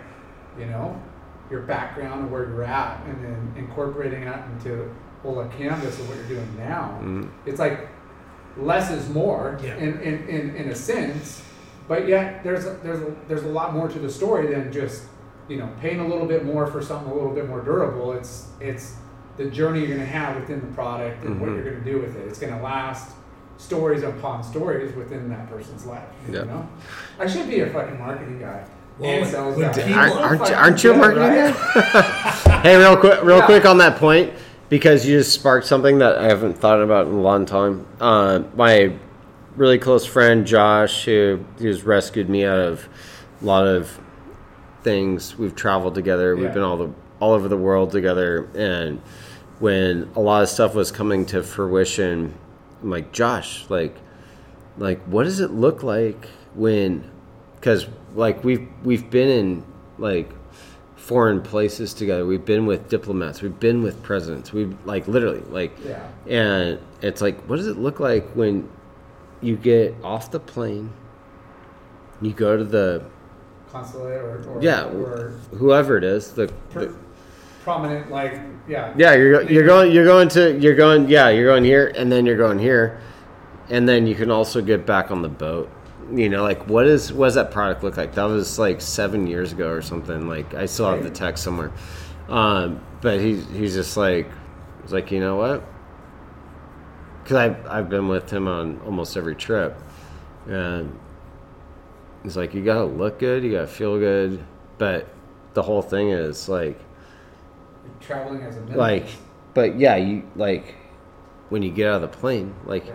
you actually got effing look good like Yeah. that's that's what no like beyond presentable like i've like i'm going through this all this stuff like working on Yeah. like i'm literally trying to work on a book like i'm terrible at it but but i like, found this photo of josh nate and some really important person, a diplomat from the UK that I cannot name, um, and and I was just like, oh my gosh, like these like Josh and Nate, like they look like they're in the CIA. Like I'm like I'm like you guys look fucking great. Edit that. I can't say that. yeah. Uh, um, but but yeah, but like the the whole thing behind it is that's that was kind of like part of the Inspiration. the pros And of the pro uh, yeah of of making the brand Yeah. like Well, I Josh totally is. Josh is part of it like yeah, um Because I'm going to pack a lot of granola bars and power bars and peanut butter and In less your- clothes for in your- sure. Yeah. I, in your butt yeah. I, I feel like. But if you could, you know, have killer shit that is doesn't need, you know, that could weather the travel and the Yeah. storm and the in the dirt and grind, but look, When when people ask Feel me good. like Ola canvas looks like or feels like, I say Yeah. it's it's workwear with a nautical purpose. yeah That's part like, of it. Oh, I get it. You know, like yeah, it, I I like. Remember when when you first saw like endless summer Mhm. and and what you were saying, describing like guys getting off the plane and then walking with diplomats when Mike Hynson and Robert August came Yeah. off the plane. They're wearing fucking suits and ties and shit. Yeah. You're just like, Yeah. those dudes look fresh. But that Yeah. era, that's what they wore. Now there's Yeah. a new era, and, and Yeah. they need to be in Ola, Ola canvas right now. That's right, Larson. Yeah. You're gonna get a And call we've from got- your salesman. But yeah, the, the best part is we even get to chapter two, which there's ten chapters, but No, Uh, but okay. Before, I wanted to get that one story from you when you when that harbor master said you could take a, a boat. Remember that's that? that's that's a long story, dude. Yeah, we don't have that much time. yeah, well, Jay's gotta go. Yeah. Dude, it's only four eighteen. Yeah. So we got a, we got a twenty minute story here. Do you have twenty minutes? 20 minutes? minutes. Yeah. Okay. Let's go back in time. Okay. So, set Blessing, the premise of the blessings, blessings, and kombucha. Yeah. Our listeners are like going to be like, "What are you guys going to talk about?" Like, Yeah, set that- it up right now. Sorry, sorry, listeners. You don't even know who I am, but um, the setup is okay. Been going to Yemen for whew, about ten years. Along those trips, we came into a free for all on a boat. We met the harbor master. The harbor master's a friend. Blah blah blah. Um, get a boat. And when you say get a boat, charter it, boat. no. No. no, it's an abandoned boat that's in the Aden harbor in Yemen, where the USS Cole was bombed back in the '90s. Um, Very this, sketchy area. yeah, very sketchy area. If anyone, Pirates and shit. yeah, well, yeah, they're they're near. That's why they have a, a vacant boat that are getting on. They're near there. So, anyways, the family that was sailing the boat, they came in from the Red Sea after being on the water for, I think, I don't know, two or three years. They were sailing around the world. They come in through the Red Sea and they come into Aden Harbor, which is a rad, like expat, um, beautiful harbor, like full of like British, like, like buildings. Like there's even a miniature of of a clock tower, like the whole thing. So, anyways, this this family comes in. The harbor master tells them that like how how the heck did you get in here? Um, you're In danger. ju- no, you just sailed through pirated waters, like because that was like in the height of all the escalation of it. Um, so they get in there, and so they they abandoned the boat, and that's probably like 2011, maybe. And so, anyways, the the guy that ran the harbor, who was also an expat, that was from London town. Um, cool dude. Can't say his name. He's just like, it's like, hey, you know what? There's there's three boats we're gonna sink, but one of them you guys might want to consider if you want to actually do this trip that you guys have been talking about. And So we basically offered you a A- choice of boats. yeah, choice of boats, like, Cost you. huh? Cost you. Is it, well, it cost us down the road. yeah. Yeah. it was free, but free. Yeah, free is is very. You can afford free. It's like soon. Yeah, it's like the word soon. Like you, like you, you know what? Like free. Like what does that mean? So, so anyways, we we actually spent the first time I went there to rescue the boat after we've already gone there multiple times. Um, we spent two weeks there. Um, my wife Christina was, I think she was pregnant with Arlo. We already had one boy at the time, Levi, and like everything went wrong. Like there was there was a car bombing, like Whoa. like just like literally like Dramatic everything. like uh, yeah, it was it was crazy. And they went with you. no, they no, no, my kids and wife weren't there. Oh, but- okay. but like they're at home and I'm I'm away on some random trip and Shit, just ca- causing causing strife within my relationship, you Yeah. know. And um So, so you end up getting in the boat. Yeah, it's a three-year story. Yeah, so uh, yeah, you you're on time frame. Um, yeah, so we end up um, getting the boat. We so we scraped the bottom. That was my job. The bottom of the boat was like a coral reef. There was angelfish, like literally like a foot and a half long. And, and what kind of what kind of boat was it? Like a, It was a- work fishing boat or No, it was a like forty. It was a forty-five foot ketch. So a ketch is a double mast sailboat that has two masts. Um, it's it's like a it's family like room with a couple quarters up front? yeah, it's like sailing. It's like sailing a bathtub. Yeah. It was terrible. Like we didn't know that at the time. Like, but so anyways, like we do all this work. We spend two weeks there, and um, everything blows up in our face, including like car bombs, whatever. But uh, it just didn't work out. And my wife at the time, she's like, "It's okay, babe. Like, we're like, like maybe it's just not God's timing. Like, like okay, cool. Like, so we packed it up, came home, and then I skipped the next trip where a bunch of other friends went out there, worked on it. They got it tugged to Djibouti, and then the third trip, me and my buddy Josh and one other guy, Maxwell, we sailed it from Djibouti to to Sudan. But like the whole like that whole story is like a book. Like Yeah. like we it was all Went it was crazy shit. it was effed. Yeah. well, just I was supposed to be gone for nine days. Like I was gone for thirty days. wow. well, Yeah. just trying to keep a boat from getting stolen or robbed if none if nobody's there and you guys are bouncing back and forth to fix it and work on it. Did, did you uh, like that's gotta be just crazy. did you Yep. run into pirates? No, we didn't. But we we knew where they were. Yeah. we went through the like the the whole thing like the the biggest drama of the whole trip was i'm reading i'm reading a book at that time um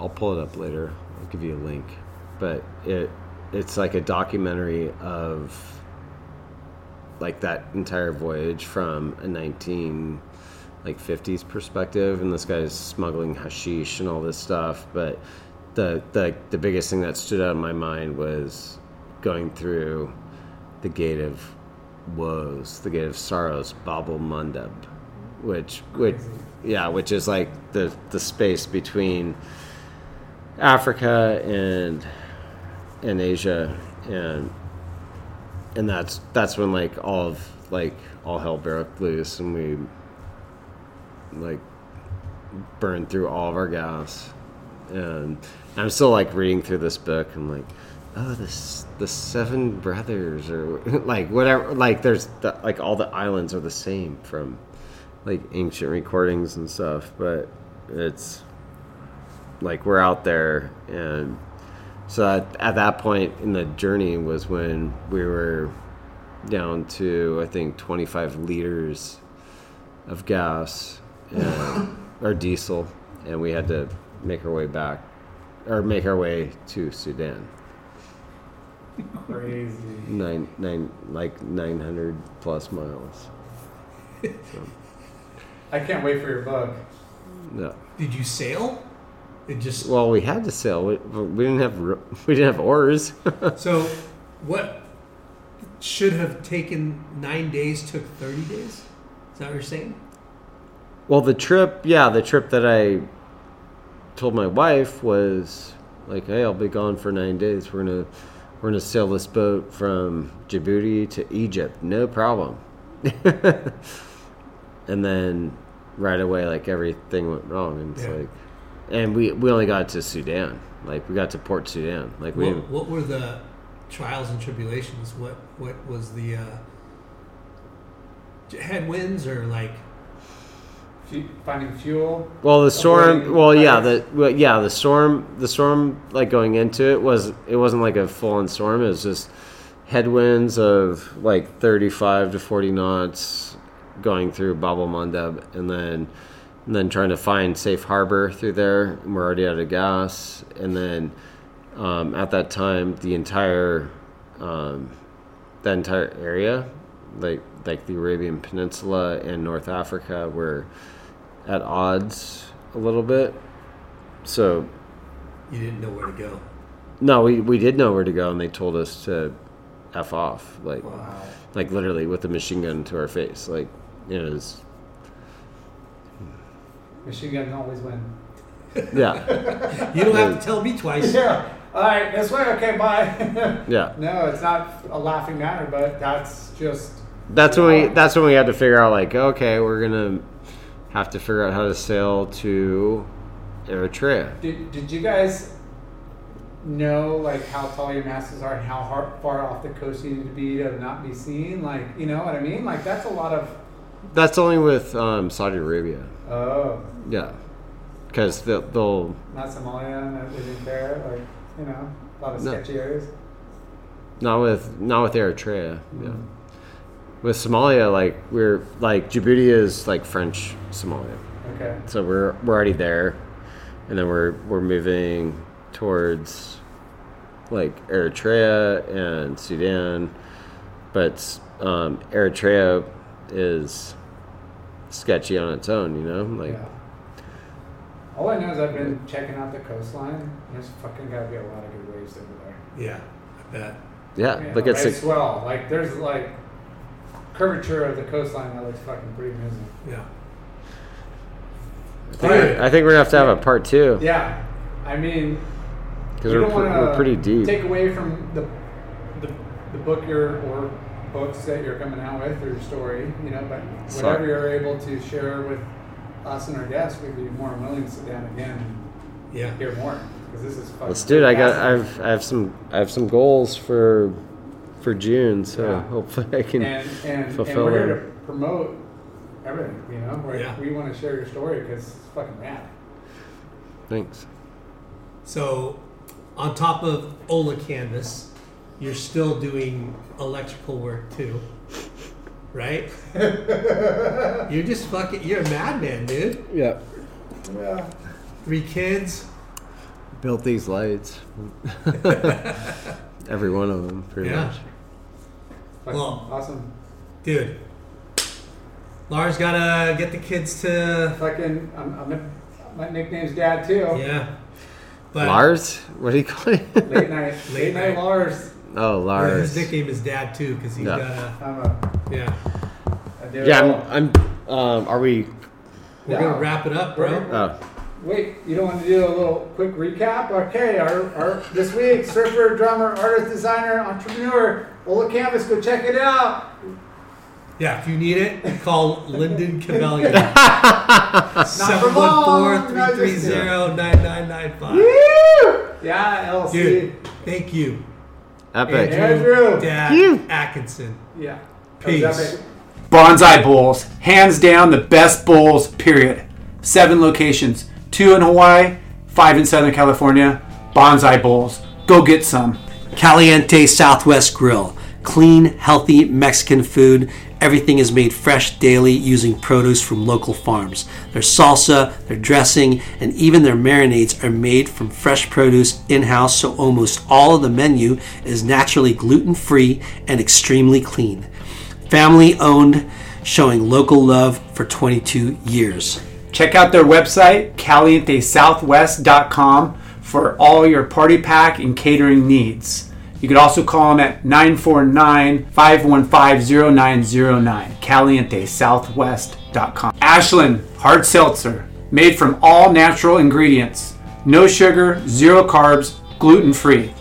Great taste and guilt free good times. Ashland Hard Seltzer. Shade Sunscreen.